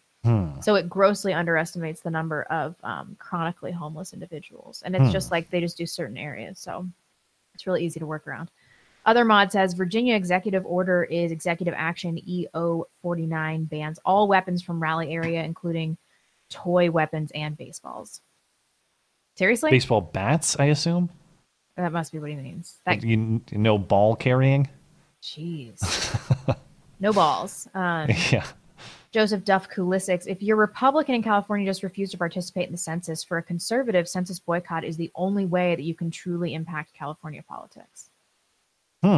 So just fight the Democrats by trying to reduce their seats. Is that the thinking? Yeah, I guess that's probably more practical than just doing your civic duty and voting, even though you have no shot. I mean, California, I'm very sympathetic with the people who want to break that state up. It's just too big. Like even regardless of the crazy Democrats in San Francisco and Los Angeles, I mean, it'd be kind of like me being governed from like Denver or Salt Lake City from where I am. It's just too far away. It just needs to be broken up. Sir Garforth, keep a close eye on your channels, guys. YouTube musician Pogo. His music can be heard in a lot of Crowder's videos. Oh, yeah. He's got his channel hacked and all his vids deleted. That sucks. I try to keep two-factor authentication on all my stuff for exactly that reason. However, I've been burned by that on Discord. I'm officially locked. There's no owner of the Discord channel now because my account that owns it is officially 2FA locked out. Yeah. So, but I guess that's better than someone hacking it. Nobody says Fuentes went on a date with Catboy after Milo. I don't know what's going on. I don't know about any of this. Went on a date with. I have no idea what. Yeah, this is all news to me. I don't think he's gay, but I'm not sure that I care that much. I guess we should circle back to the rest of the show. Sure. I need to say hi to our people on D Live too. Darth Jones, thanks for contributing, and The ugly Jew, that's that person's username, not mine. Where's the Maryland meetup? I don't know, but you can email the Maryland people on the community page and get some intel. I have no knowledge on that. Another great name. How did that get in my butt? Liv's okay with sanctuaries for illegals, but not guns. Yeah, fair point. And, you know, as we've talked about on the show, the easy distinction there is just that one is a constitutional provision and the other is not. But I am pretty interested in, let's say that guns were not a constitutional issue. Mm-hmm. I am interested in what the rules ought to be around willful disobedience of laws and localities disobeying state or federal laws. This is another reason why laws ought to be decentralized, though, right, because you're inevitably going to run into this conflict the more you try to centralize power and control people from top down, from thousands of miles away. It's just never going to work. Okay, last segment of calls. We'll start off with another great name, Mustache Asian. Mustache Asian is in San Francisco, I believe, or the area, as I recall. I don't know if he can swim in the water or not. He's good to go, and he can get that mic unmuted. Orwell's Ghost is up after that. Orwell's Ghost, you're good to go if you're ready. The larger the population gets, the more necessary it's going to be. Mr. Ghost, you there? Mr. Ghost? Hello? Orwell, I can hear the stream on your end at least. Yeah. Sorry. No, you're good to go if you're ready. Yeah, so, hey, Blonde, first of all, again, congratulations on the, I think I said this a few weeks back. Your pregnancy is no reason to stop making, like, really good videos on kind of the psychology of culture. I really have appreciated those, but... oh, thank you. There is a good reason. It's because I've never been so dumb in my life, but pregnancy just makes you retarded. I'm just tired and dumb and worthless. You could release those montages of you yelling at yourself and outtakes. Everyone's been wanting to see those. Get it together. Yeah. No. So one of the things I want to jump on, like, I think something that hasn't been talked about is what Discordian was talking about, which is like in my beloved Commonwealth, they are talking about the national popular vote, I guess it's the national interstate. The national vote thing, whatever. Yeah, pact or whatever they call it. They're all agreements, right. Interstate agreement. So again, and this is a microcosm of the United States at large, because what we're looking at effectively is, consider Oklahoma, who has voted just reliably red for the past, I think like 60 or 70 years. Mm-hmm. What the Virginia State Assembly is basically saying is, say, for instance, we voted in Virginia overwhelmingly 65% to, 35% or less Trump. Virginia would basically saying, well, yeah, fuck you. We're sending our vote to whoever the other guy is. Yeah, I don't understand why you would not care about what your own citizens in your own state say. Like, that should be obviously consideration number one. Maybe this is another area in which the founders underestimated where people's loyalties would lie. I mean, your loyalty is to country, but ultimately I am a Montanan as well, insofar as I care about what happens in Montana first and foremost. And if other states want to be degenerates and do stuff I disapprove of, I won't move there and I won't live there. You know what I mean? Yeah. And I'm kind of here as a matter of circumstance, but I really love, I love Virginia, and sure. I'm from the South, I'm from Tennessee, but I love Virginia, and I'm a dedicated voter. I voted in the last election. I didn't vote for the people who got elected, but that's neither here nor there. The point is like, this is a real problem, and Discordian hit a lot of things, right? I mean, like, really right on the head. And people are really freaking about the Second Amendment issues, and that's all great and good. I'm not gonna not listen to that. But the bigger issues are these things that people just aren't talking. This is one of those things that kind of slipped in the back door because everybody's paying so much attention to the Second Amendment thing, and it's really bothering me because. Oh, real quick, what's the status of this in Virginia? Are they working on it now and they're poised to pass it, or what? It's kind of like the gun laws. So they backdoored a few gun laws, with respect to assault rifles, and this national interstate commerce, or this national interstate, popular vote act is something they've kind of backdoored in, as it's kind of a couched in vote. They haven't voted on yet. But again, this is why I'm kind of with my brother in that these people should be, you know, doing video teleconferences from their home states so they can answer to make these votes remotely from their counties, because then they can answer to their people and not to Richmond. I think that would do wonders nationally too. These days, I mean, you don't have to have if you want them to Congress to meet physically, you could rotate that location. But these days, wouldn't it be so much better if votes were handled over Skype? Why should they spend more time on K Street than they do hanging around in your own state? They're supposed to represent you. I'm right there with you. And the thing is they're, again, it gives them a reason to come somewhere. And it's one of those things where they are no longer accountable. They're no longer accountable to anybody that are voting for them. Well, and that's the other thing too. We talk about, what's the amendment that created the direct election of senators? Yeah, 17th Amendment. The 17th. Yeah, but that's another consideration is when senators were accountable to their state legislatures, there was no way to avoid that sort of thing. If you go to Washington and vote for a bunch of unfunded mandates that your own state will have to take care of, for example, guess what? Your legislature's going to be really pissed. Whereas your people might not, because they don't see that direct cost, but for their tax. Yeah, exactly. And you know, one last thing I'll say, and I know I got to go soon. Yeah, yeah. But one last thing I want to see is you hit around the head.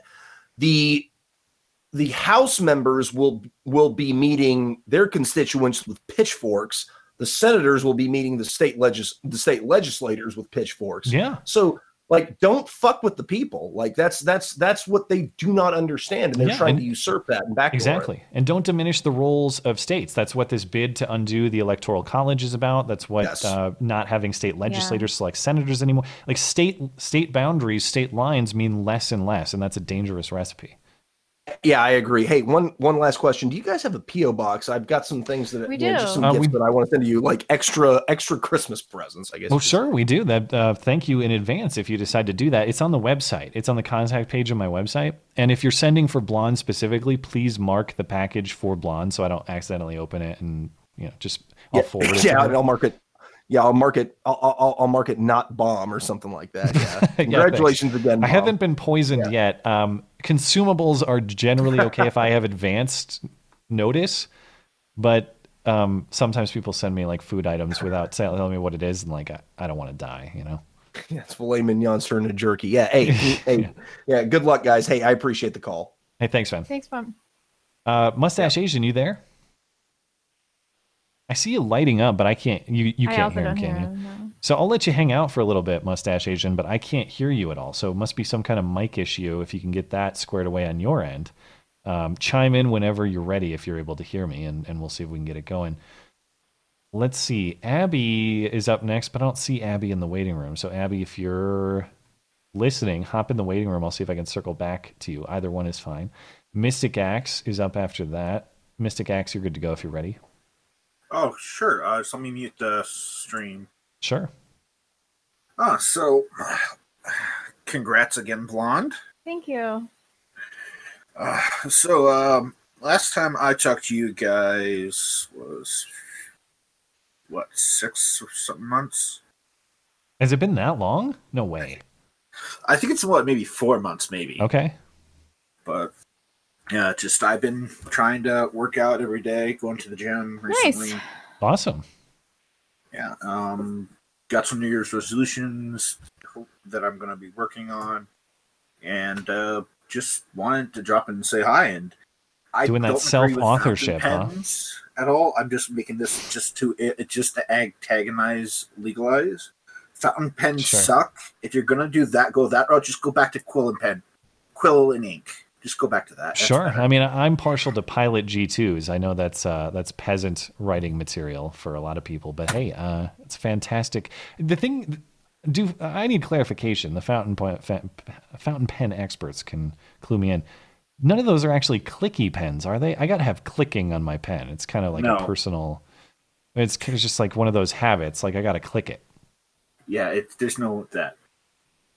The old habit for quills and that used to be you used to lick the thing before you dump it in, so it would the ink would stick. Well, no, before you put the ink on. Oh, okay. Yeah, but you do that, and then if it dries out, you lick it again, so you can get the moisture on the ink to rewrite it. Oh, so even if it has ink on it, you're licking it. Yeah, but this is like many years, like thousands years ago.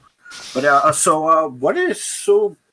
I haven't I've been keeping up with some of the stuff. I've been sending you guys some emails that I think you guys have seen about some of the happenings up here. And well, I saw Jessica and Eve. That was pretty interesting. But other than that, I haven't paid that much. And Justin Trudeau kind of quasi blaming Trump and the U.S. for the Iranian plane being shot down, or at least not eliminating our responsibility. Oh yeah, it just it's just pretty irritating. Now he's trying to go He doesn't look like anything like his father. No, actually, he does. His father, Castro. Yeah, his real dad. His real dad. All right. Yeah, because we got to move along. But quick last word if you want it. So, what are you guys planning to do this year besides Blonde having a baby and trying not to have a meltdown? I'm trying to survive on YouTube, and I'm trying to get married. Those are my two goals for the year. Not survive on YouTube. Survive what I believe is a forthcoming transition of platforms.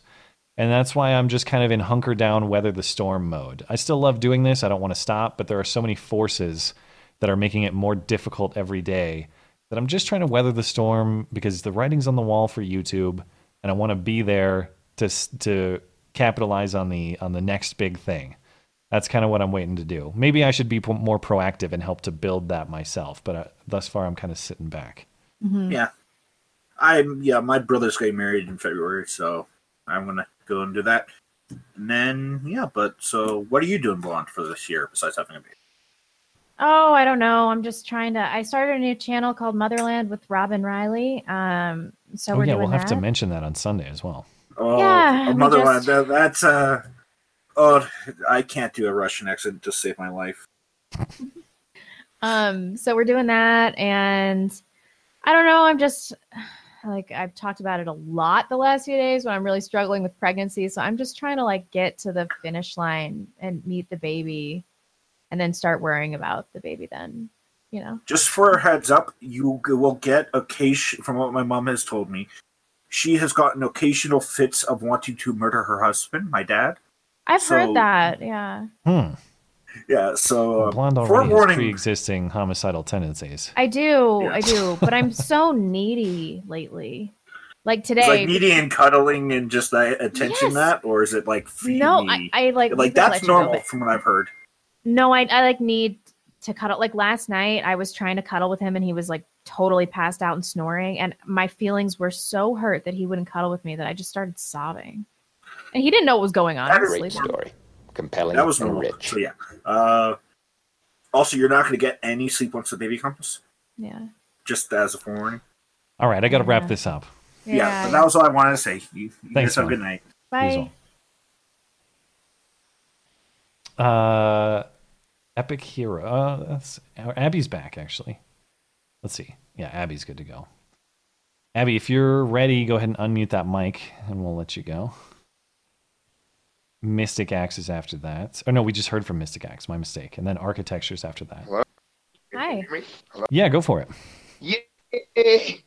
Hey, long-time listener, first-time caller. I've been listening from 2016. I'm one of the dozen black people. Well, I can't believe you stuck with the show for that long. Thanks for that. No, you guys, you're my lifeline in a lot of ways. You say a dozen black people? At least. Actually, recently a black people came to Chile, but I've got a bad connection. I don't know what you want, I can barely hear him. Yeah. Yeah, man, we got a terrible connection. So why don't you go for what you got to say? We'll just let you go and see if we can.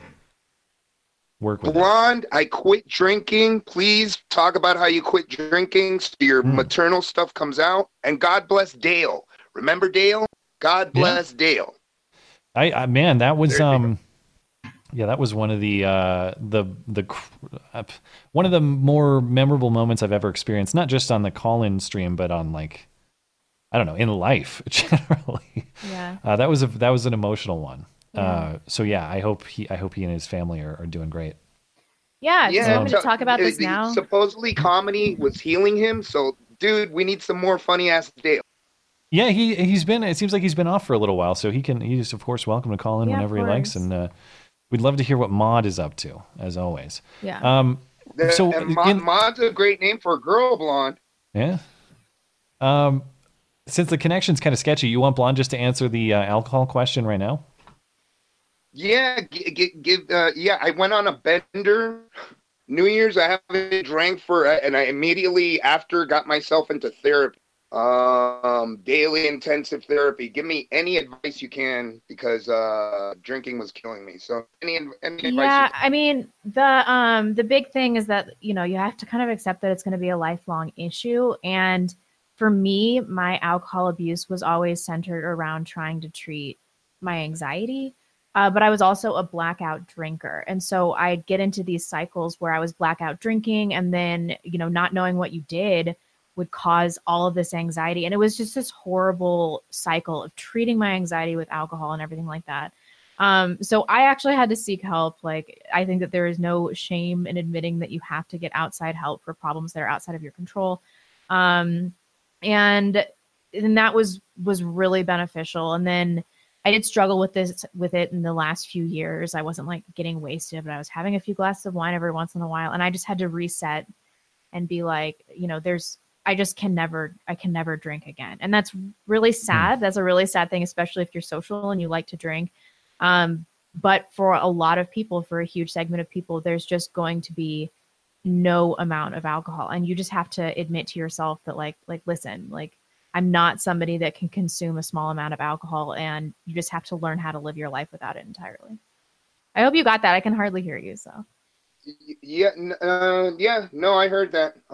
Thanks. Thank you, man. One last word for Matt. Sure. Yeah. Yeah. Because this has been bumping around in my head for a couple of years. There is one good excuse about cereal on, and it's when you re-up. No, I'm sorry. That's just not true. Dude, you hear no.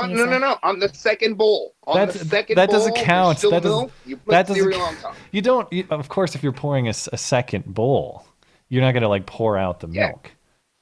But it's not a hard and fast rule. There's an exception. You're not actually pouring the milk in first in that situation. You're still going cereal first, then milk. There's no justifying this in my mind. I'm sorry. I'm firmly decided. Thank you, man. Have a good night. Thank you. Hey guys, God bless. We just got through some heavy ass riots here. Wow. Don't worry about this Boogaloo bullshit. All right. Well, good luck, man. Don't worry. It'll be fine. And good luck with your personal goals. And thanks for calling in. Thanks. Yeah. Good luck. And to your credit, I will say too, in that context, there have been several times privately where certain things have happened, and I've tried to get Blonde to have one beer in celebration. I've been a bad influence that way. She's never caved, never once. No, not that I've been entirely good since I quit drinking. I mean, I quit drinking about 8 years ago, and since then I've gotten super wasted one time at a wedding. And then when I was trying to conceive and I was really stressed out about that, there were 4 times when I had, I don't know, 3 glasses of wine, something like that. And then, of course, but I was like drinking them so super fast, I was chugging, it was not good. It was behavior that was going to lead to my previous drinking behavior. And then, of course, there was the entire decade that I spent just smoking weed every day, just smoking weed all the time. So you have to do none of that. That's really the way to quit. You just have to quit everything. Quit everything. Degenerates. Architecture. We'll go with that. What's on your mind? Yeah, architecture.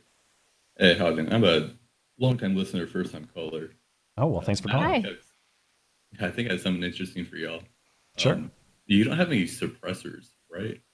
I do not, although I wish I did. I don't care to go through the process. I've been meaning to do it for a year. I just haven't. Yeah, I agree. Screw that process. I just bought a 3D printer, and I've been 3D printing my own.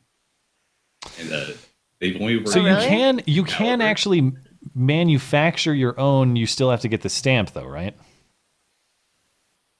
I'm I'm not sure. I haven't looked into it. You might want to look into that one. I probably should. Because I was told about this because people are making 80% suppressors. Oh. And in that context, when you actually machine it out, you're doing the manufacture as opposed to the transfer. And you can get a quicker tax stamp that way because it's a different form with the ATF. Oh. But you, as far as I know, you cannot manufacture your own and not have the stamp and call it good. So, okay. I mean, whatever your decisions are, your decisions. I would just be, I have to disavow so they don't snipe my dog. That's all. For sure. It's only worked on 22 and subsonic, so it's essentially a television. Yeah, but that's the most fun. That's exactly what I want. I know. I got it working on a lever action. There's a friend of mine, maybe he's listening, I don't know, but he had a bolt action 22 he brought up, and we were shooting in September, and we were shooting subsonics out of it, and it legitimately, the first time I shot it, I thought it was a malfunction. Like it didn't make any noise. You didn't feel anything, but it still had a decent range. Like we were shooting a target out at probably like 75, 100 yards. Huh. It was a lot of fun. It was one of the most fun times I've had shooting, for sure. Yeah. Yeah. So on another note, everyone's cutting in and out for me. This is so annoying. I was thinking we could use some more states than just 50. Well, as I was mentioning earlier, some of them need to be broken up, namely California. Yeah, but I'm saying, like, you know, to get rid of like the La Raza, white and black supremacists, like, you know, there's a couple of counties in Texas wrinkled together, and you know, if they wanted to get together and make that their little state, they could give it a shot. Some places that would probably be better off as other countries at this point, as opposed to other states, you know? Yeah. If we're on that route, I just want to annex Mexico. We could definitely take Baja California for sure. That'd be sweet. It's still kind of too close to everything, though. There's a lot of stuff I'd trade to Canada. Like, I want, like, I'd be interested in trading for Alberta and British Columbia if they want to make those states. Yeah, I think we need to connect Alaska to the lower 48. Yeah, do it that way. At the west or eastern seaboard.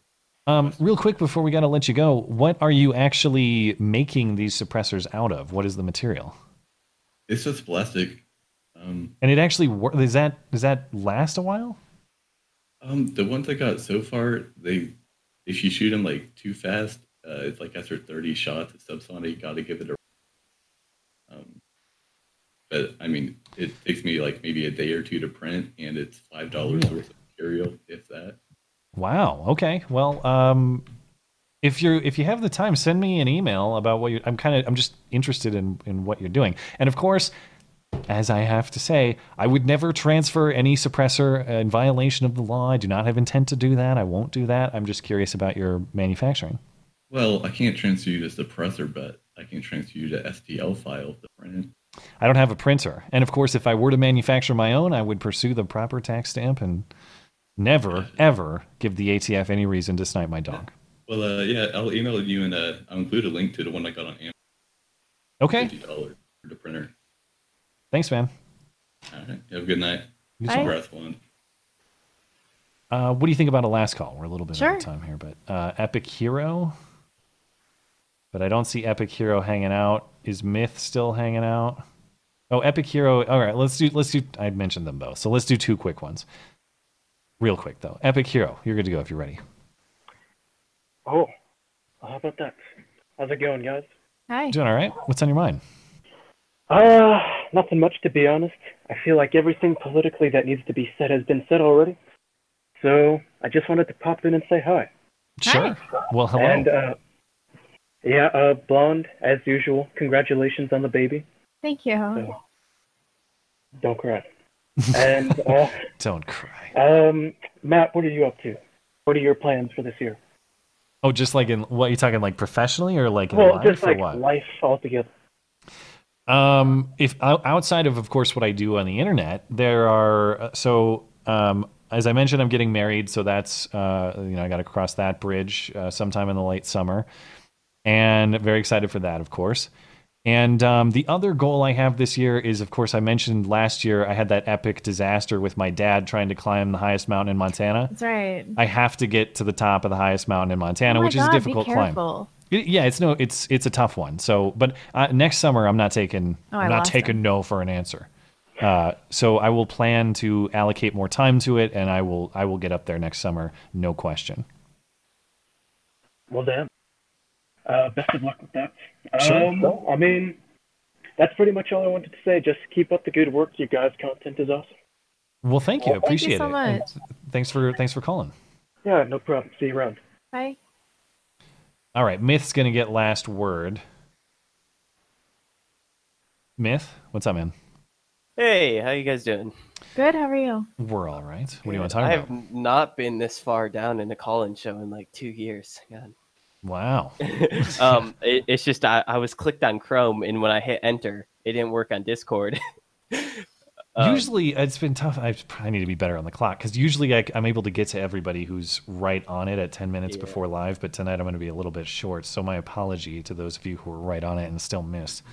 But first off, I wanted to thank everyone who showed up for the Democratic debate drinking game on the server. We had fun. How did that go? It's always crazy. You know, it's winter, so Discord's kind of dead right now. So it was a smaller group, so we got to talk more. It's more lively in the summer? That seems kind of counterintuitive to me. I don't know. I feel Discord like kind of dies down like around this time of year.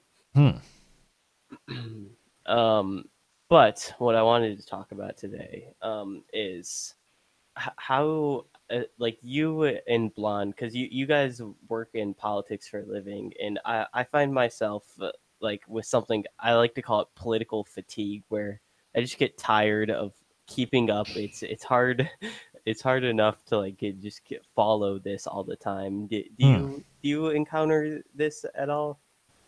Yeah, all the time. Like especially now that I just have something that like I feel like is such a huge focus in my life, and I'm so hyper focused on the pregnancy. And I mentioned this in the video that I made yesterday, but like as far as current events are concerned, with the podcast alone, I'm just totally maxed out, and I don't care about especially the impeachment stuff. I'm super sick of talking about it. So we shouldn't do another hour on Sunday. Oh God, I just wanted to kill myself last Sunday. This is so terrible. Keep it minimized. I mean, I feel sort of powerless to change anything, and I feel like I've kind of contributed to that sector as much as I can, and so now I'm just like, what do I even want to do? And I've lost faith in Trump. Yeah, and like sometimes they just get really nihilistic. Like you're listening to all this news, and news is all negative, and I don't like it. How do you deal with this at all, Matt? Because well, I certainly agree that a lot of this is designed to be negative and to keep you in a negative mindset. And I can definitely see succumbing to that. It's like, for me, part of this is that I'm passionate about this stuff. So, you know, not everybody is. You got to find your passion in life and pursue that. But to the point that you're making, even the things I care about the most in my life, I cannot do all the time. Mm-hmm. So I can't sit here at this desk and monitor politics 12 hours a day, every day. I just can't. So I'm a very, for me, the solution to like, I just love routine. I love kind of scheduling my life out and doing things routinely according to a schedule. So I set aside my time for my work, and then the other time I'm off doing something else. It doesn't. It's being outside. It's going to the gym. It's playing video games. It's doing whatever. It's not thinking about these things, so that when I actually when I do my job, which is this stuff, and I go to sit down and do that, I'm fresh and I'm focused and I'm interested in it, and I don't dread it. Yeah. So that doesn't necessarily apply to consuming politics in the way you might in your situation. I don't know. Yeah. But it does apply to like whatever you might be doing with school or work or anything that like, even if you care about it a lot, it's sort of something that you have to do, you know? It makes a lot of sense because like I like politics and I want to go into this field when I go older, but like I get really tired of it every once in a while. Like I just feel like I can't handle anymore, and I kind of just have to lock myself away. Yeah. I mean, there's almost nothing that you can do all the time and not start to hate it in some way. I can't think of anything in my life that I could do every minute of every day and not hate it. Yeah. Yeah. That's definitely true. I'll let you guys get to everyone else. Thank you. Sure. Thanks so man. Much. Thanks. Have a good night. And actually, that will be last call. So, so again, thank you to everyone who was right on time tonight, but missed. Appreciate your patience. part of that is us having some technical difficulties as well. So thanks for bearing with us. Yeah. And of course, we do take email questions. If you're having trouble getting into the live room or you can't participate in the show live, send us an email. That is, the email address is beautyandthebeta@gmail.com. Remember, call-in show questions must go to that inbox, beautyandthebeta@gmail.com. Put call-in show question in the subject line so we know that's what it's for. And we'll respond in the last segment of the show every Wednesday night. Jack says, this is another take-your-pick kind of question. Night vision eyesight, as in see in the dark, or super vision eyesight, as in see into great distance? See into great distance. My gut reaction was see in the dark. What? Like, does see great distance, like, what, can you see through obstacles? Can you see around mountains, around trees? Would it only apply in planes, for example? I don't know. I guess both of these could be used to watch people have sex. It really is the only reason that we would do this, isn't it? I think night would be pretty cool. I think, to me, that seems more practical just because your vision is limited by physical obstacles anyway, regardless of distance. Yeah, but then you could have more situational awareness, like while keeping distance from certain scenarios. I need some more rules, but perhaps Jack will email me later. It's from John. If Virginia ratifies the ERA during the current General Assembly session and it becomes a constitutional amendment, should women be required to register for the draft when they turn 18? I mean, yeah, but it's futile. Even if there's a draft, I think that nobody's going to send women. Let's get the equal responsibilities amendment going in pair with this.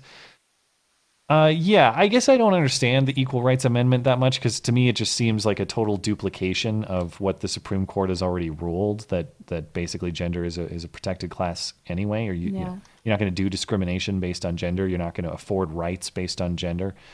So I don't understand what it's supposed to accomplish because this is already the legal understanding in this country anyway. Maybe I'm missing something. I don't know what Virginia has specifically. Thank you for that. This is Don't Use My Real Name. I work in university. Since I have relatives on both sides of my family that fought for the Union in the Civil War, should I be owed reparations for their sacrifice? Of course you should be owed reparations. No. You're owed reparations because they did the hard work. Mm-hmm. Yeah. That's how it goes.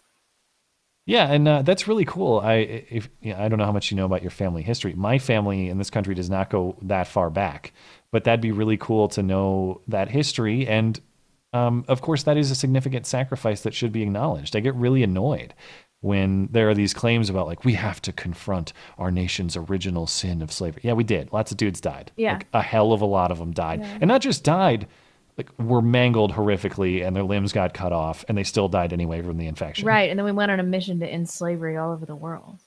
Yeah. So we have to confront it. Yeah, we did. We did confront it. It was awful. The price was paid, I assure you. Retro Robot Radio says... This was about the gun debate, too. Oh, yeah. I think driver's licenses only came into existence because cars were only prominent from 1900 on when the government was much bigger and intrusive than during the founding. Do you think the founding fathers would have been in favor of licensing driving cars if they had existed back then? I'm just shooting from the hip, taking a guess on that. The whole concept of cars does create interesting gray areas in the concept of, like, libertarianism, being pro-liberty, whatever. Like, just saying you should be free to do what you want so long as you aren't harming or victimizing somebody else. But if you take that to the purest extent, like, drunk driving doesn't inherently harm anybody else, but it sure as hell puts a lot of people at risk, doesn't it? Speeding through a city at 100 miles an hour, well... I mean, if you don't actually run anyone over, then no one was harmed, but it sure as hell puts a lot of people at risk.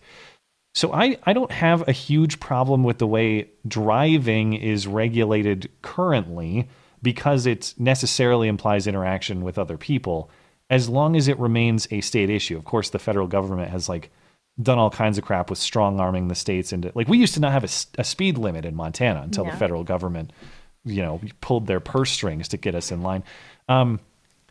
I guess I would say that if they were on board with this sort of thing, they'd certainly be more comfortable with the states having ownership over this, which they largely do now with some federal transportation department involvement in roads and all that stuff. But as far as like licensing, who can drive, that's a state's issue. So I don't know. I don't think that it would be that. I think they'd find a lot of things there. They'd find way more problems than that. I would put regulation of driving as low on the list of things that would be offensive to the founders. Yeah. Mm. This is from Tiskelua.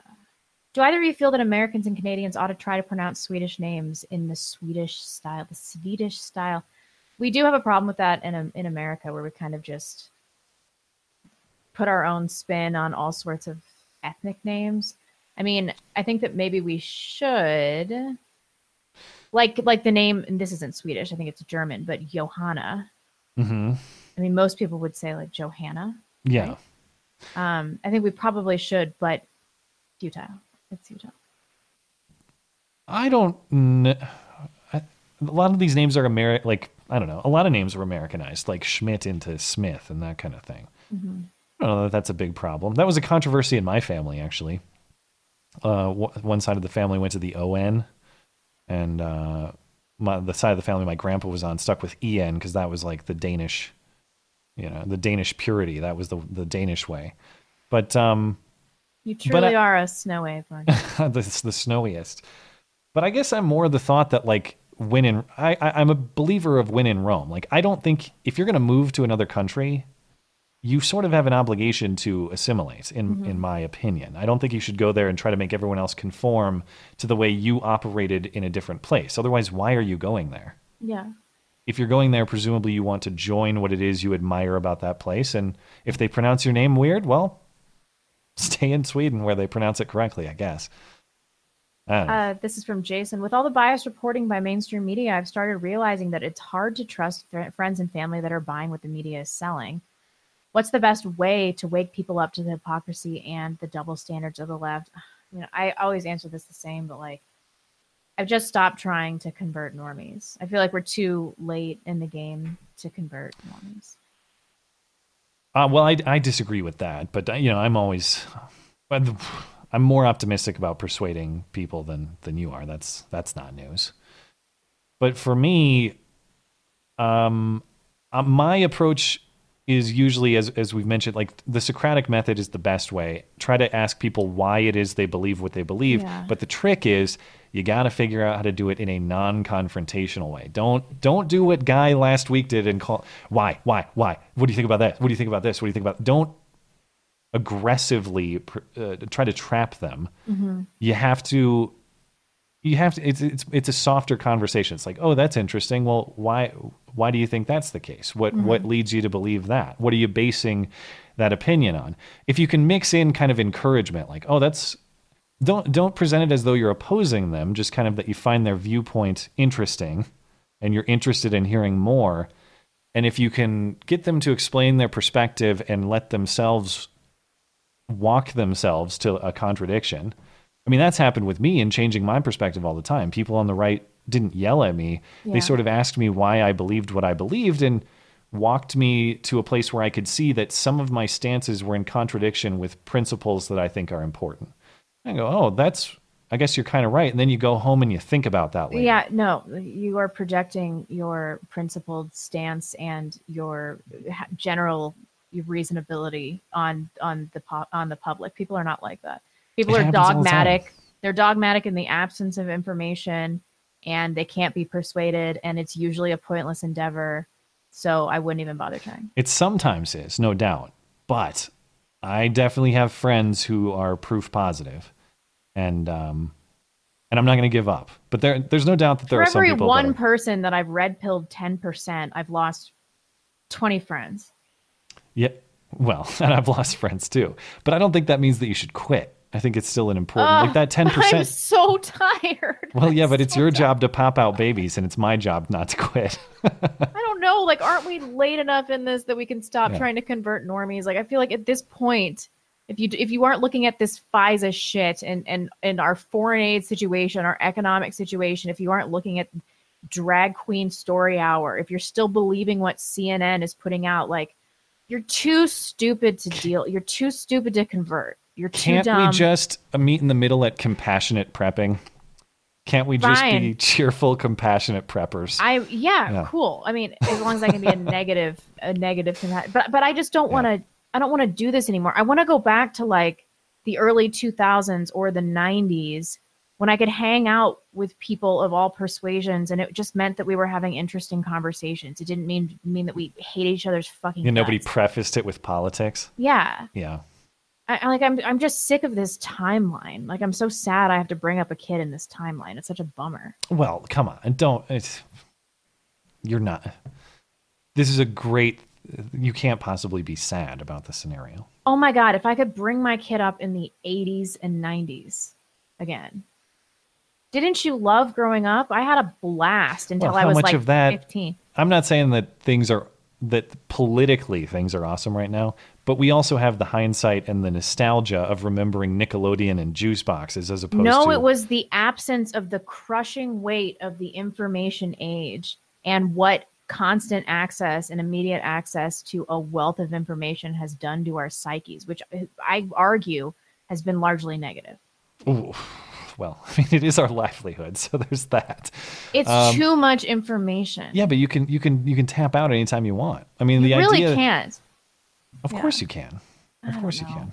You can't just be like I'm going to step away from everything that's going on right now. Like, you never really do because you always come back to it.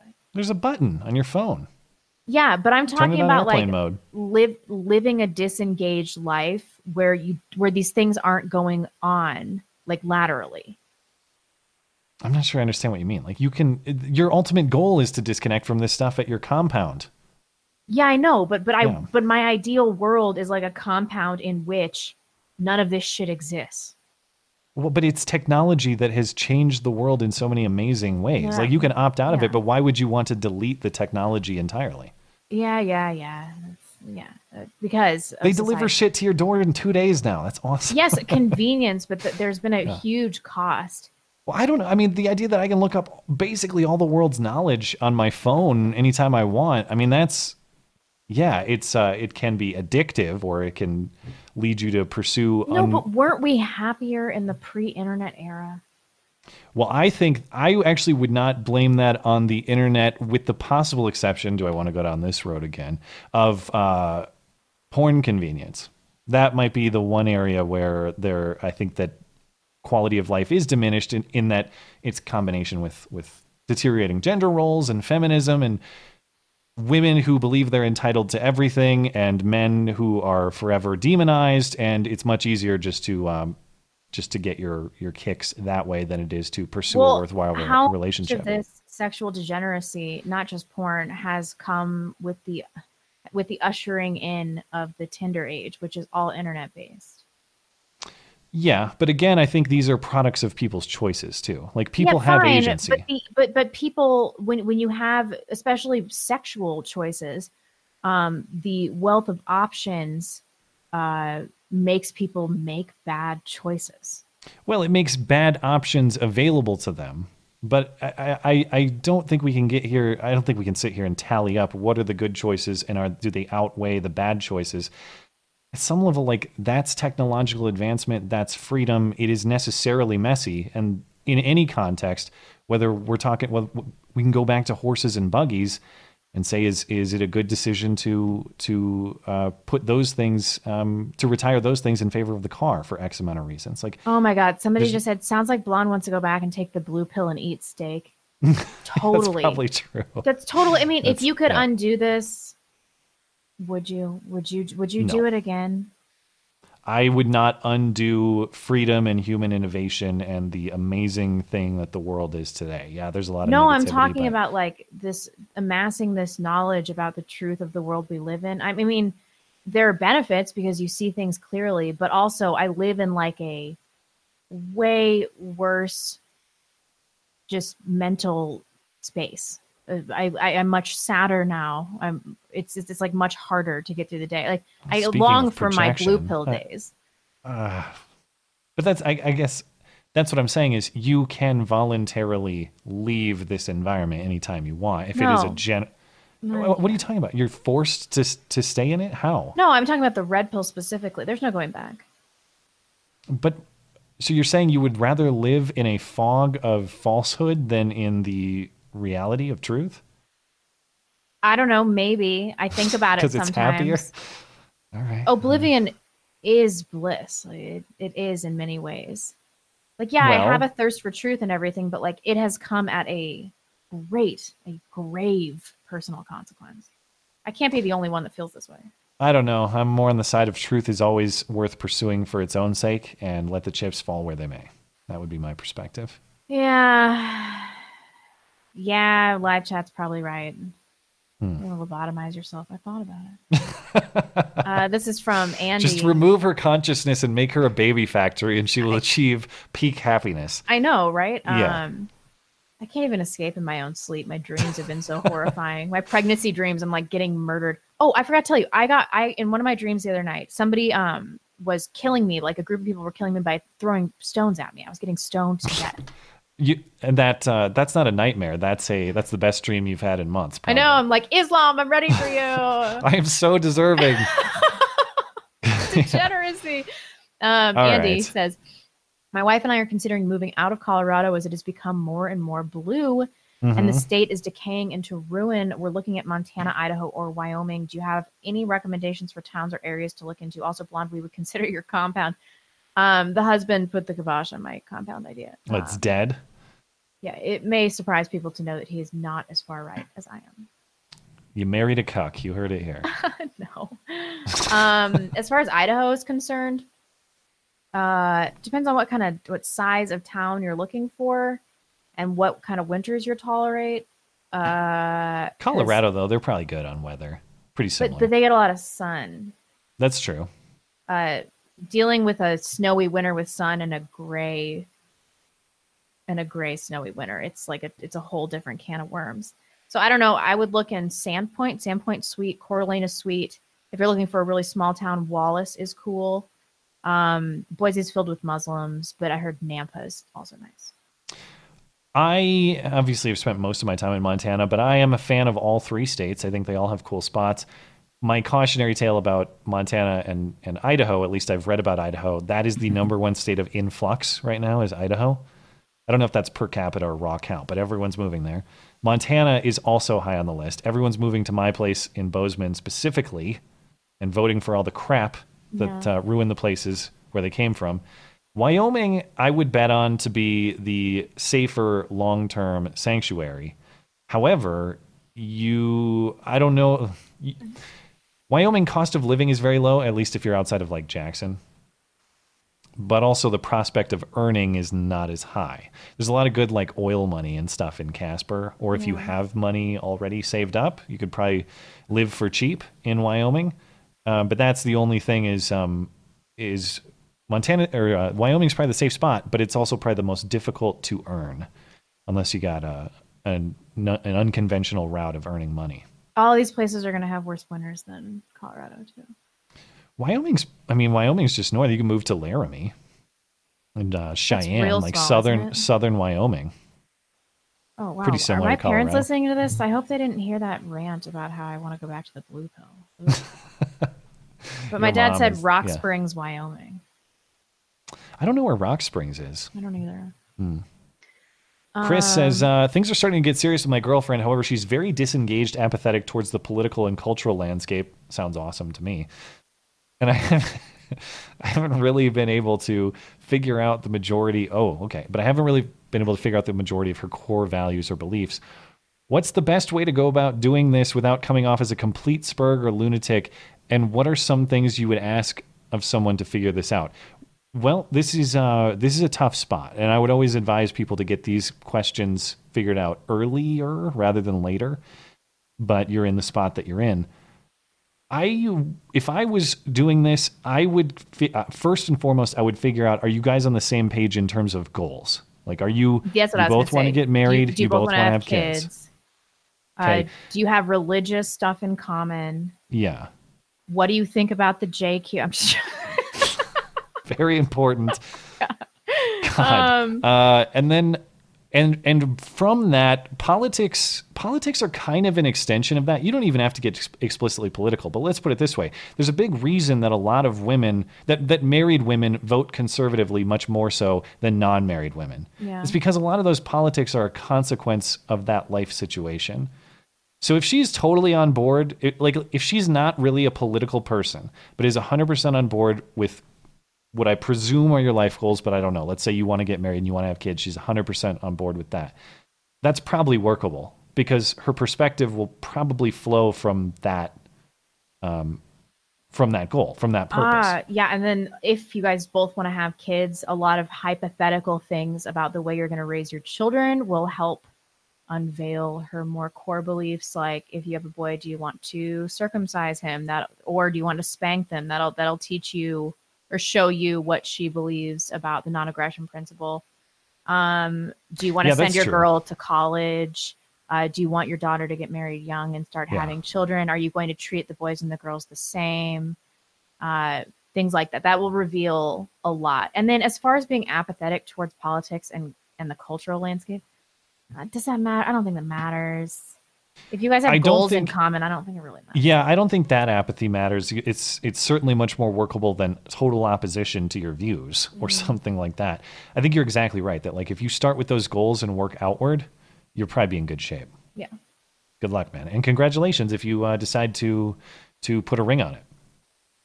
This is from Dick. Sorry, Mom and Dad. I don't know why I said it like that.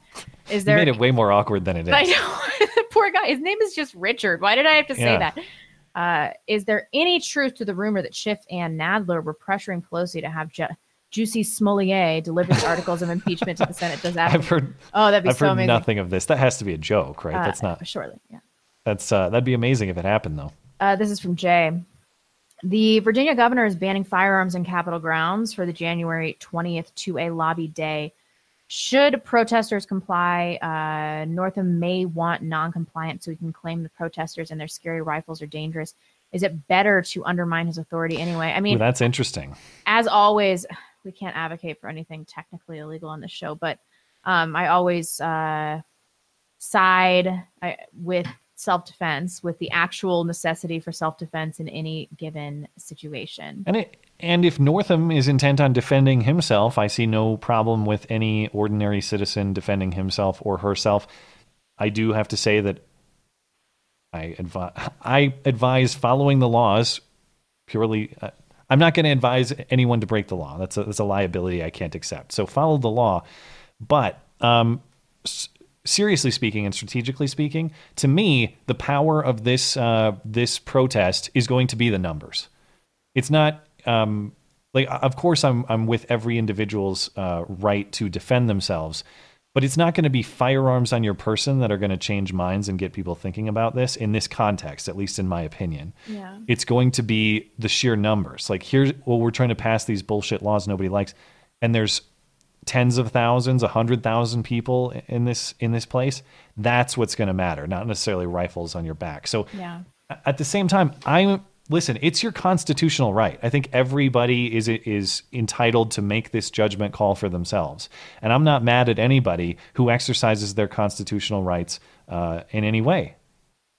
If I was going, seriously speaking, and even liability talk aside, I would be inclined to follow the law strictly because that's my intent. My whole point in protesting this is they are not following the law, I suppose. I'll follow the law because I'm not a law-breaking citizen, but I'm here to kind of expose that hypocrisy. I think there's also a hypocrisy to be exposed that we were talking about earlier. No guns allowed on the Capitol, but you guys still get security forces. Oh yeah. I mean, you can go. I don't know. Maybe that's ridiculous. I don't know. You can go with a sign that's like, I'm unarmed in compliance with the law. Why aren't you? Mm-hmm. Where's my security? Yeah. There are a million different strategies to take here. I'm not saying that any of these are inherently right. That's probably the route I would take. I'd try to expose the contradiction. I just have Dark here, but I don't know if that's the person's actual name. I think so. I get emails from a person by that name sometimes. Oh, okay. Yeah. Hey, Matt, what's your opinion on the recent state of emergency and ban of guns on federal grounds in Virginia? We should have combined some of these. Could you just answer that? The ban was because of credible threats by militia and hate groups from the Monday rally against gun control. Do you have anything additional that you want to say? Because that was basically... No, I'm just saying I'd have to see the evidence. Yeah. If they're claiming credible threats, show me the evidence. And if they... I get, like, even if there was a credible threat, let's say guy emails Northam and is like, I'm coming to kill you, lol, whatever. Does that necessitate depriving other people of their constitutional rights? I mean... Just let's put it this way. If someone emailed me right now and said, I'm coming to kill you, Matt, does that mean that people in my neighborhood should be disarmed or people in Bozeman, Montana should be disarmed because one kook out there said some kooky shit? Why don't you go arrest that kook and we'll worry about it later? You don't have to sacrifice your rights because someone else out there committed a crime. Mm-hmm. And by the way, that's the other thing I'd say about this. Credible threats, those are a crime. Mm-hmm. So who are you arresting? Yeah. That is the basis for disarming everyone. I would at least like to see an arrest and a person in prison. And if that person is in fact restrained and they're no longer a public threat, then there's no reason to curtail the rights of the public at all, is there? All right. That's all on email questions.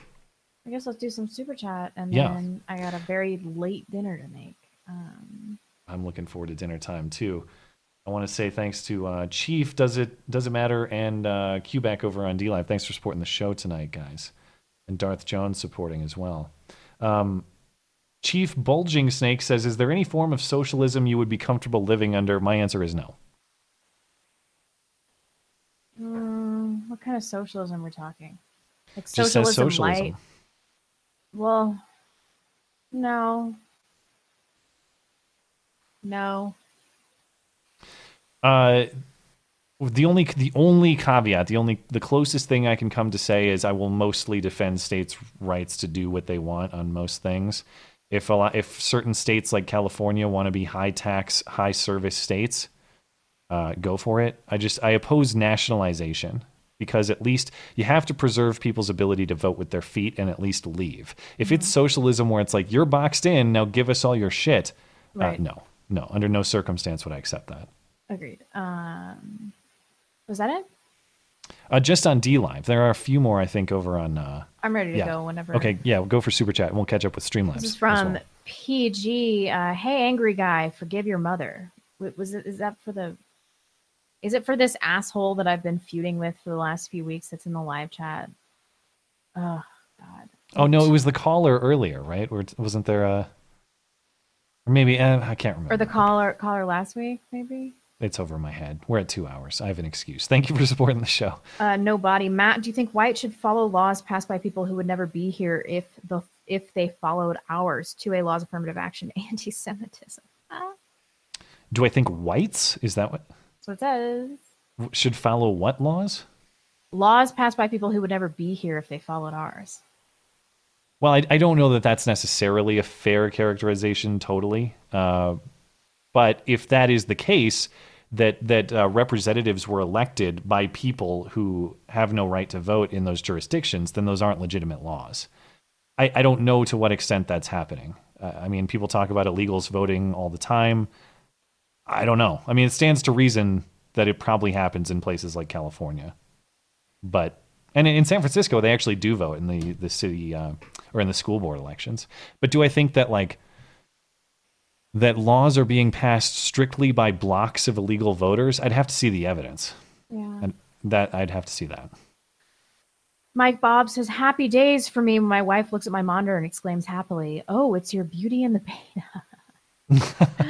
Well, thanks for putting it to use. Warden Sisyphus says, it's called a cooter kit. I assume he means those rape kits. Rape kit, yeah. Laurel says, I just got an email from the company I ordered the body armor and ballistic helmet from. And I won't receive them by Monday. Suggestions for homemade protection. Oh, that's a you question. I'm not an expert on this because it's not like I I'm not going to Antifa rallies. I'm not putting myself at public positions of danger very frequently. But I've heard that phone books and stuff, you really want to get crazy and DIY.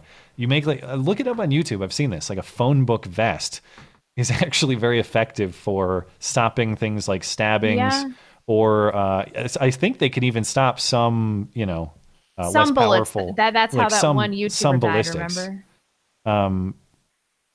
Oh yeah, but that guy tried. I forgot about that. They shot. It was a book, like an encyclopedia, and he's like, "Shoot this 50 cal at me." He made his girlfriend. Oh, I thought it was a phone book. Yeah, and then she got charged. It was a big book. Manslaughter. And they were parents. They had a kid. Parents, yeah. And the 50 caliber round went through the book and into his chest. Really and then dumb. His chest is not a thing anymore. Just super dumb. Yeah. Eric Marley, Red Falcon here. My boss just called just before you guys brought me in and wouldn't let me go until after you kicked me out. Thanks for keeping me on so long. Sorry. If any luck, I'll be on next week. Sorry, dude. Yeah, we'll catch you next time, man. Liz Towel Blonde, I sent you an MP3 for a healthy pregnancy meditation. It's good for anxious moms. You'll be a great mom because you're going to do your best. Thanks to you and Matt for keeping us all from going crazy. Thank you so much, Liz. I'm very worried. No tears. Don't you do it. I'm not going to cry again. Thank you. I can't control it. Vesuvius, what are your thoughts on the Equal Rights Amendment that was passed by Virginia as its 38th state? We talked about this a bunch, but I don't know the specifics. I guess I just don't understand what these people are trying to accomplish. In what way do women not have equal rights? And arguably extra rights in many contexts. Yeah. We've got to learn more about this before Sunday. Levi Smith, Christian worldview, Jesus talk about lust, none perfect, Romans 3:23. To try to control how we think can do better with the Holy Spirit's help. We need Jesus for salvation.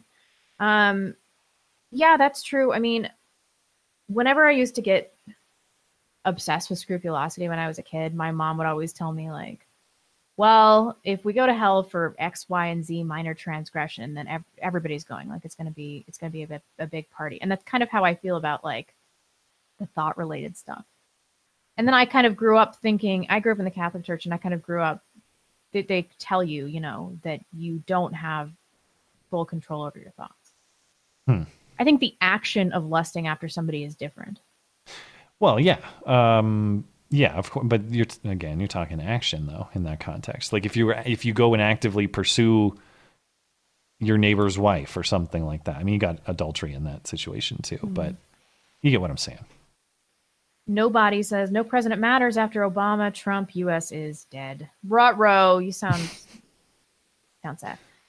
Richard Head, if Trump is removed by the Republican Party is done, and there's a good chance the boogaloo happens. I don't know.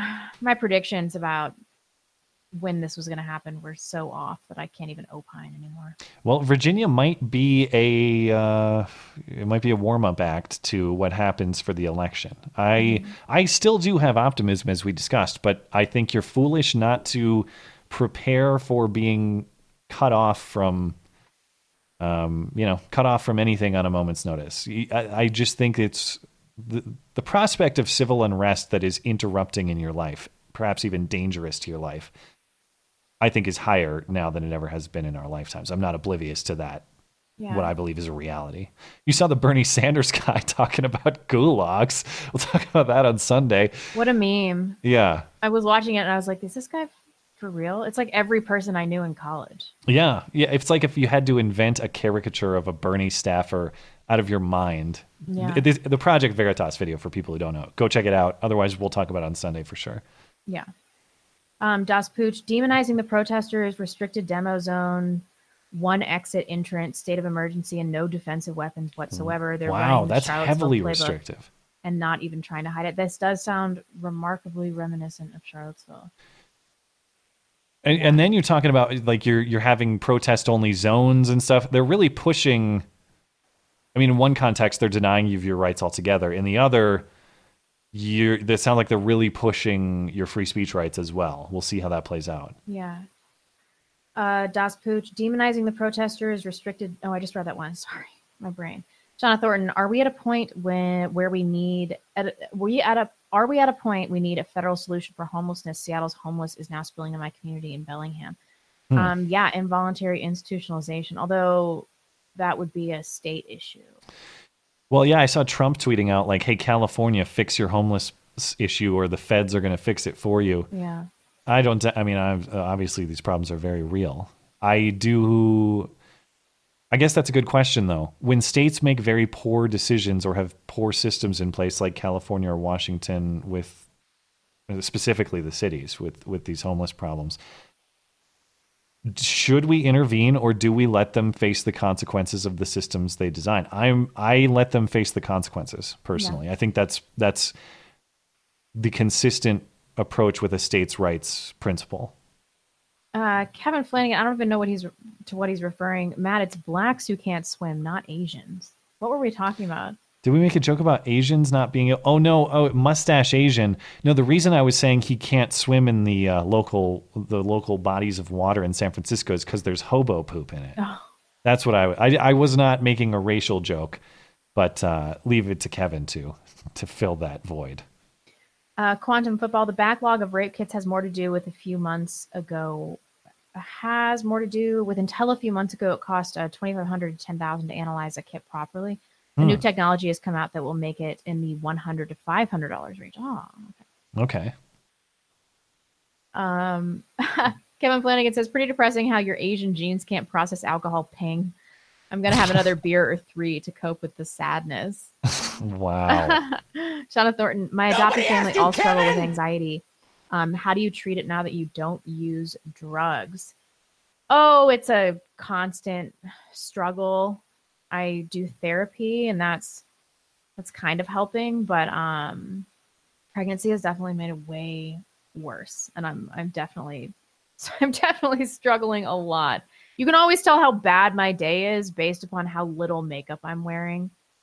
There's like a total inverse correlation between like how good I look and whether or not I've had a bad day with anxiety. How foolish I was to think that conception was going to chill you out. Now I have to cross my fingers hoping that birth does the trick. I mean, of course that's going to be more difficult in some ways, but like what I'm struggling with right now is just not being able to see or feel the baby. And so you have no idea if there's something wrong, you know, and I just have to chill out. And I have all these earth mother friends that are like, your body knows what to do. And blah, blah, blah. Yeah. Yeah. I mean, it's like part of your character to assume things are wrong without any reason to believe that there are things wrong. Totally. I mean, I don't know why. It's just it's a thing. It's just the nature of obsessive compulsive disorder. I mean, I don't know.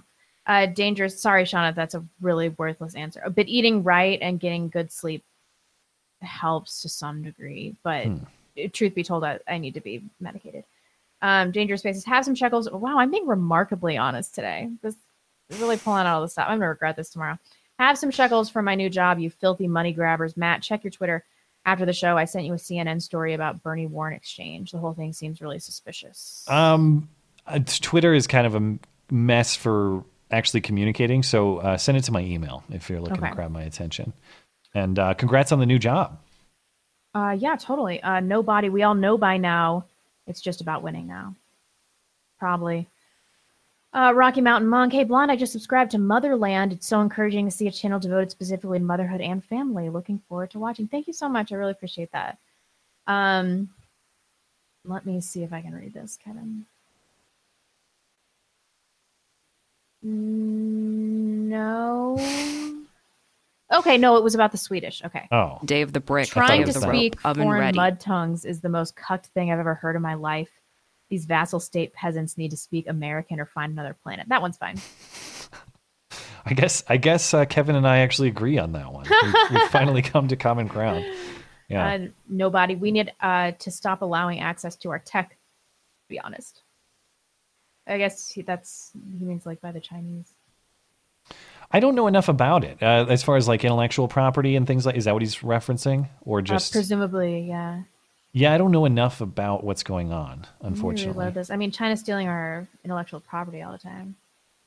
Mike Bob says, don't blame the internet. The internet is the greatest invention ever. The mistake was letting women on it.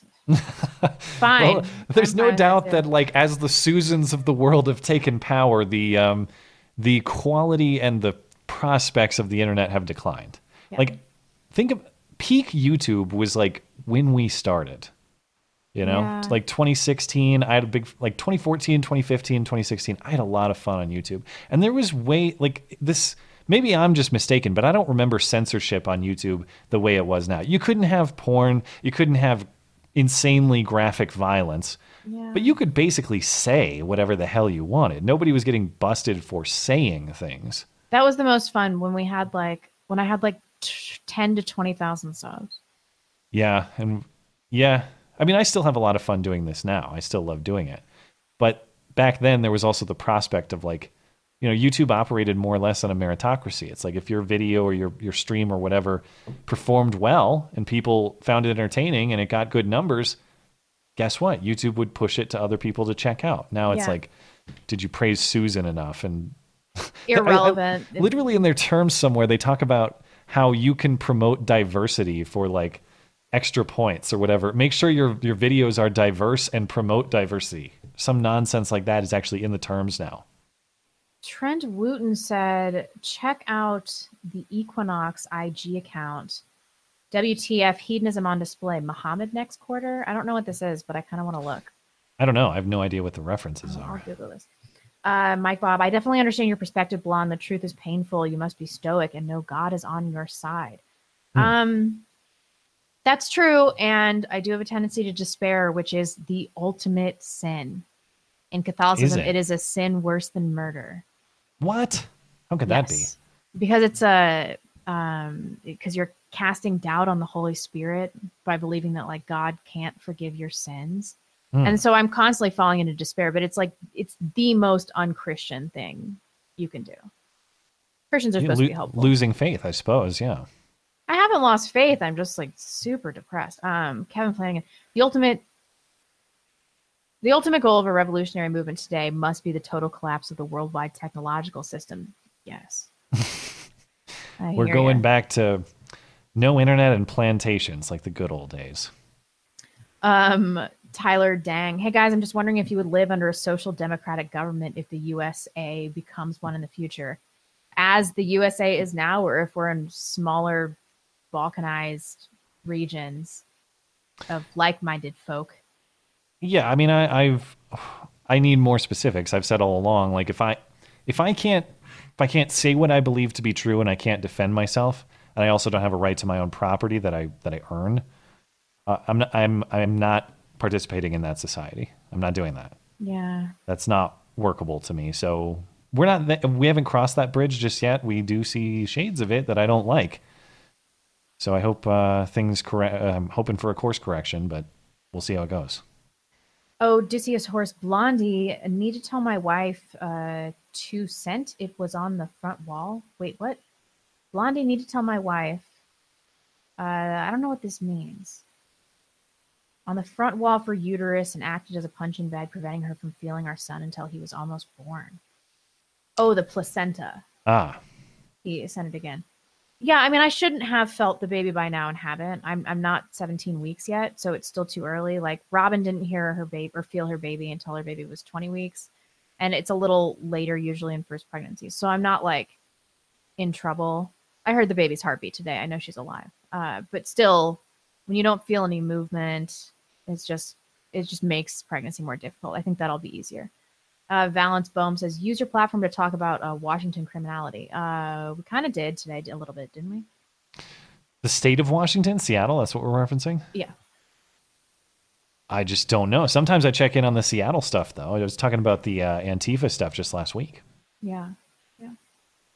Okay, we're good. All right, just a few more over on Streamlabs. We'll call it a night. Raggle Fraggle says, so Matt, why have you made love to so many of your viewers? And I apparently respond, I have not made love to any of my viewers. I provide informed consent voluntarily for consumption, or informative content voluntarily for consumption.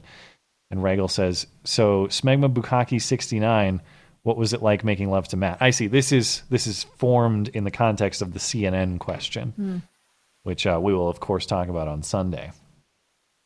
That's so ridiculous.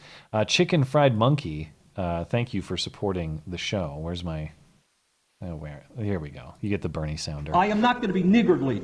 Blonde, I showed my husband, who has only listened to y'all, never seen you, about you being terrified that you wouldn't get pregnant. He said, she's gorgeous. Of course someone knocked her up. All I could do is grin and agree. Now wax my balls, you Sikh bigot.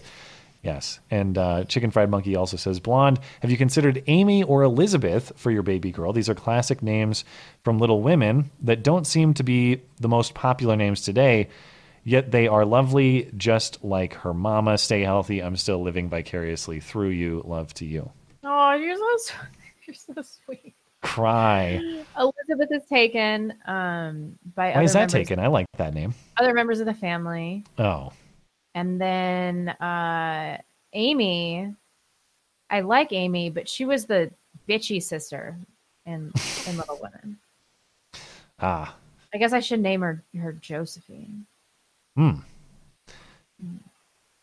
Phil says, I may sound hyperbolic, but the next time the Democrats have federal power, they're going to try to push the right, not make uncomfortable, punish. Oh, try and punish the right. Mm. I know it's at that time. The attempt of the American people to vote ourselves to freedom in 2016 will never be forgotten. I'm worried about what they will do with unchecked power. I still have faith that the system will likely keep their power checked. They're going to need a super majority in Congress to pass anything. Yeah. Even if they were elected, which the system's going to take care of them. It'll be fine. Okay. I mean, what's your plan? Nothing. I just have guns, bombs. Who knows what's going to happen? No, I'm eager to hear your non-hilarious plan. No, I don't have a plan. Proceed. Oh. You don't have a plan. Okay. Phil also says, the unfortunate thing is that Trump seems unwilling to defend his supporters in any meaningful ways. And in fact is making the situation worse with his insistence on continuing to import workers to drive down wages and destroy local communities. Yeah. I mean, is he insisting on that though? In what way is he insisting on that? I get that he's not getting a lot done that people want to see. He's talking about immigration specifically though.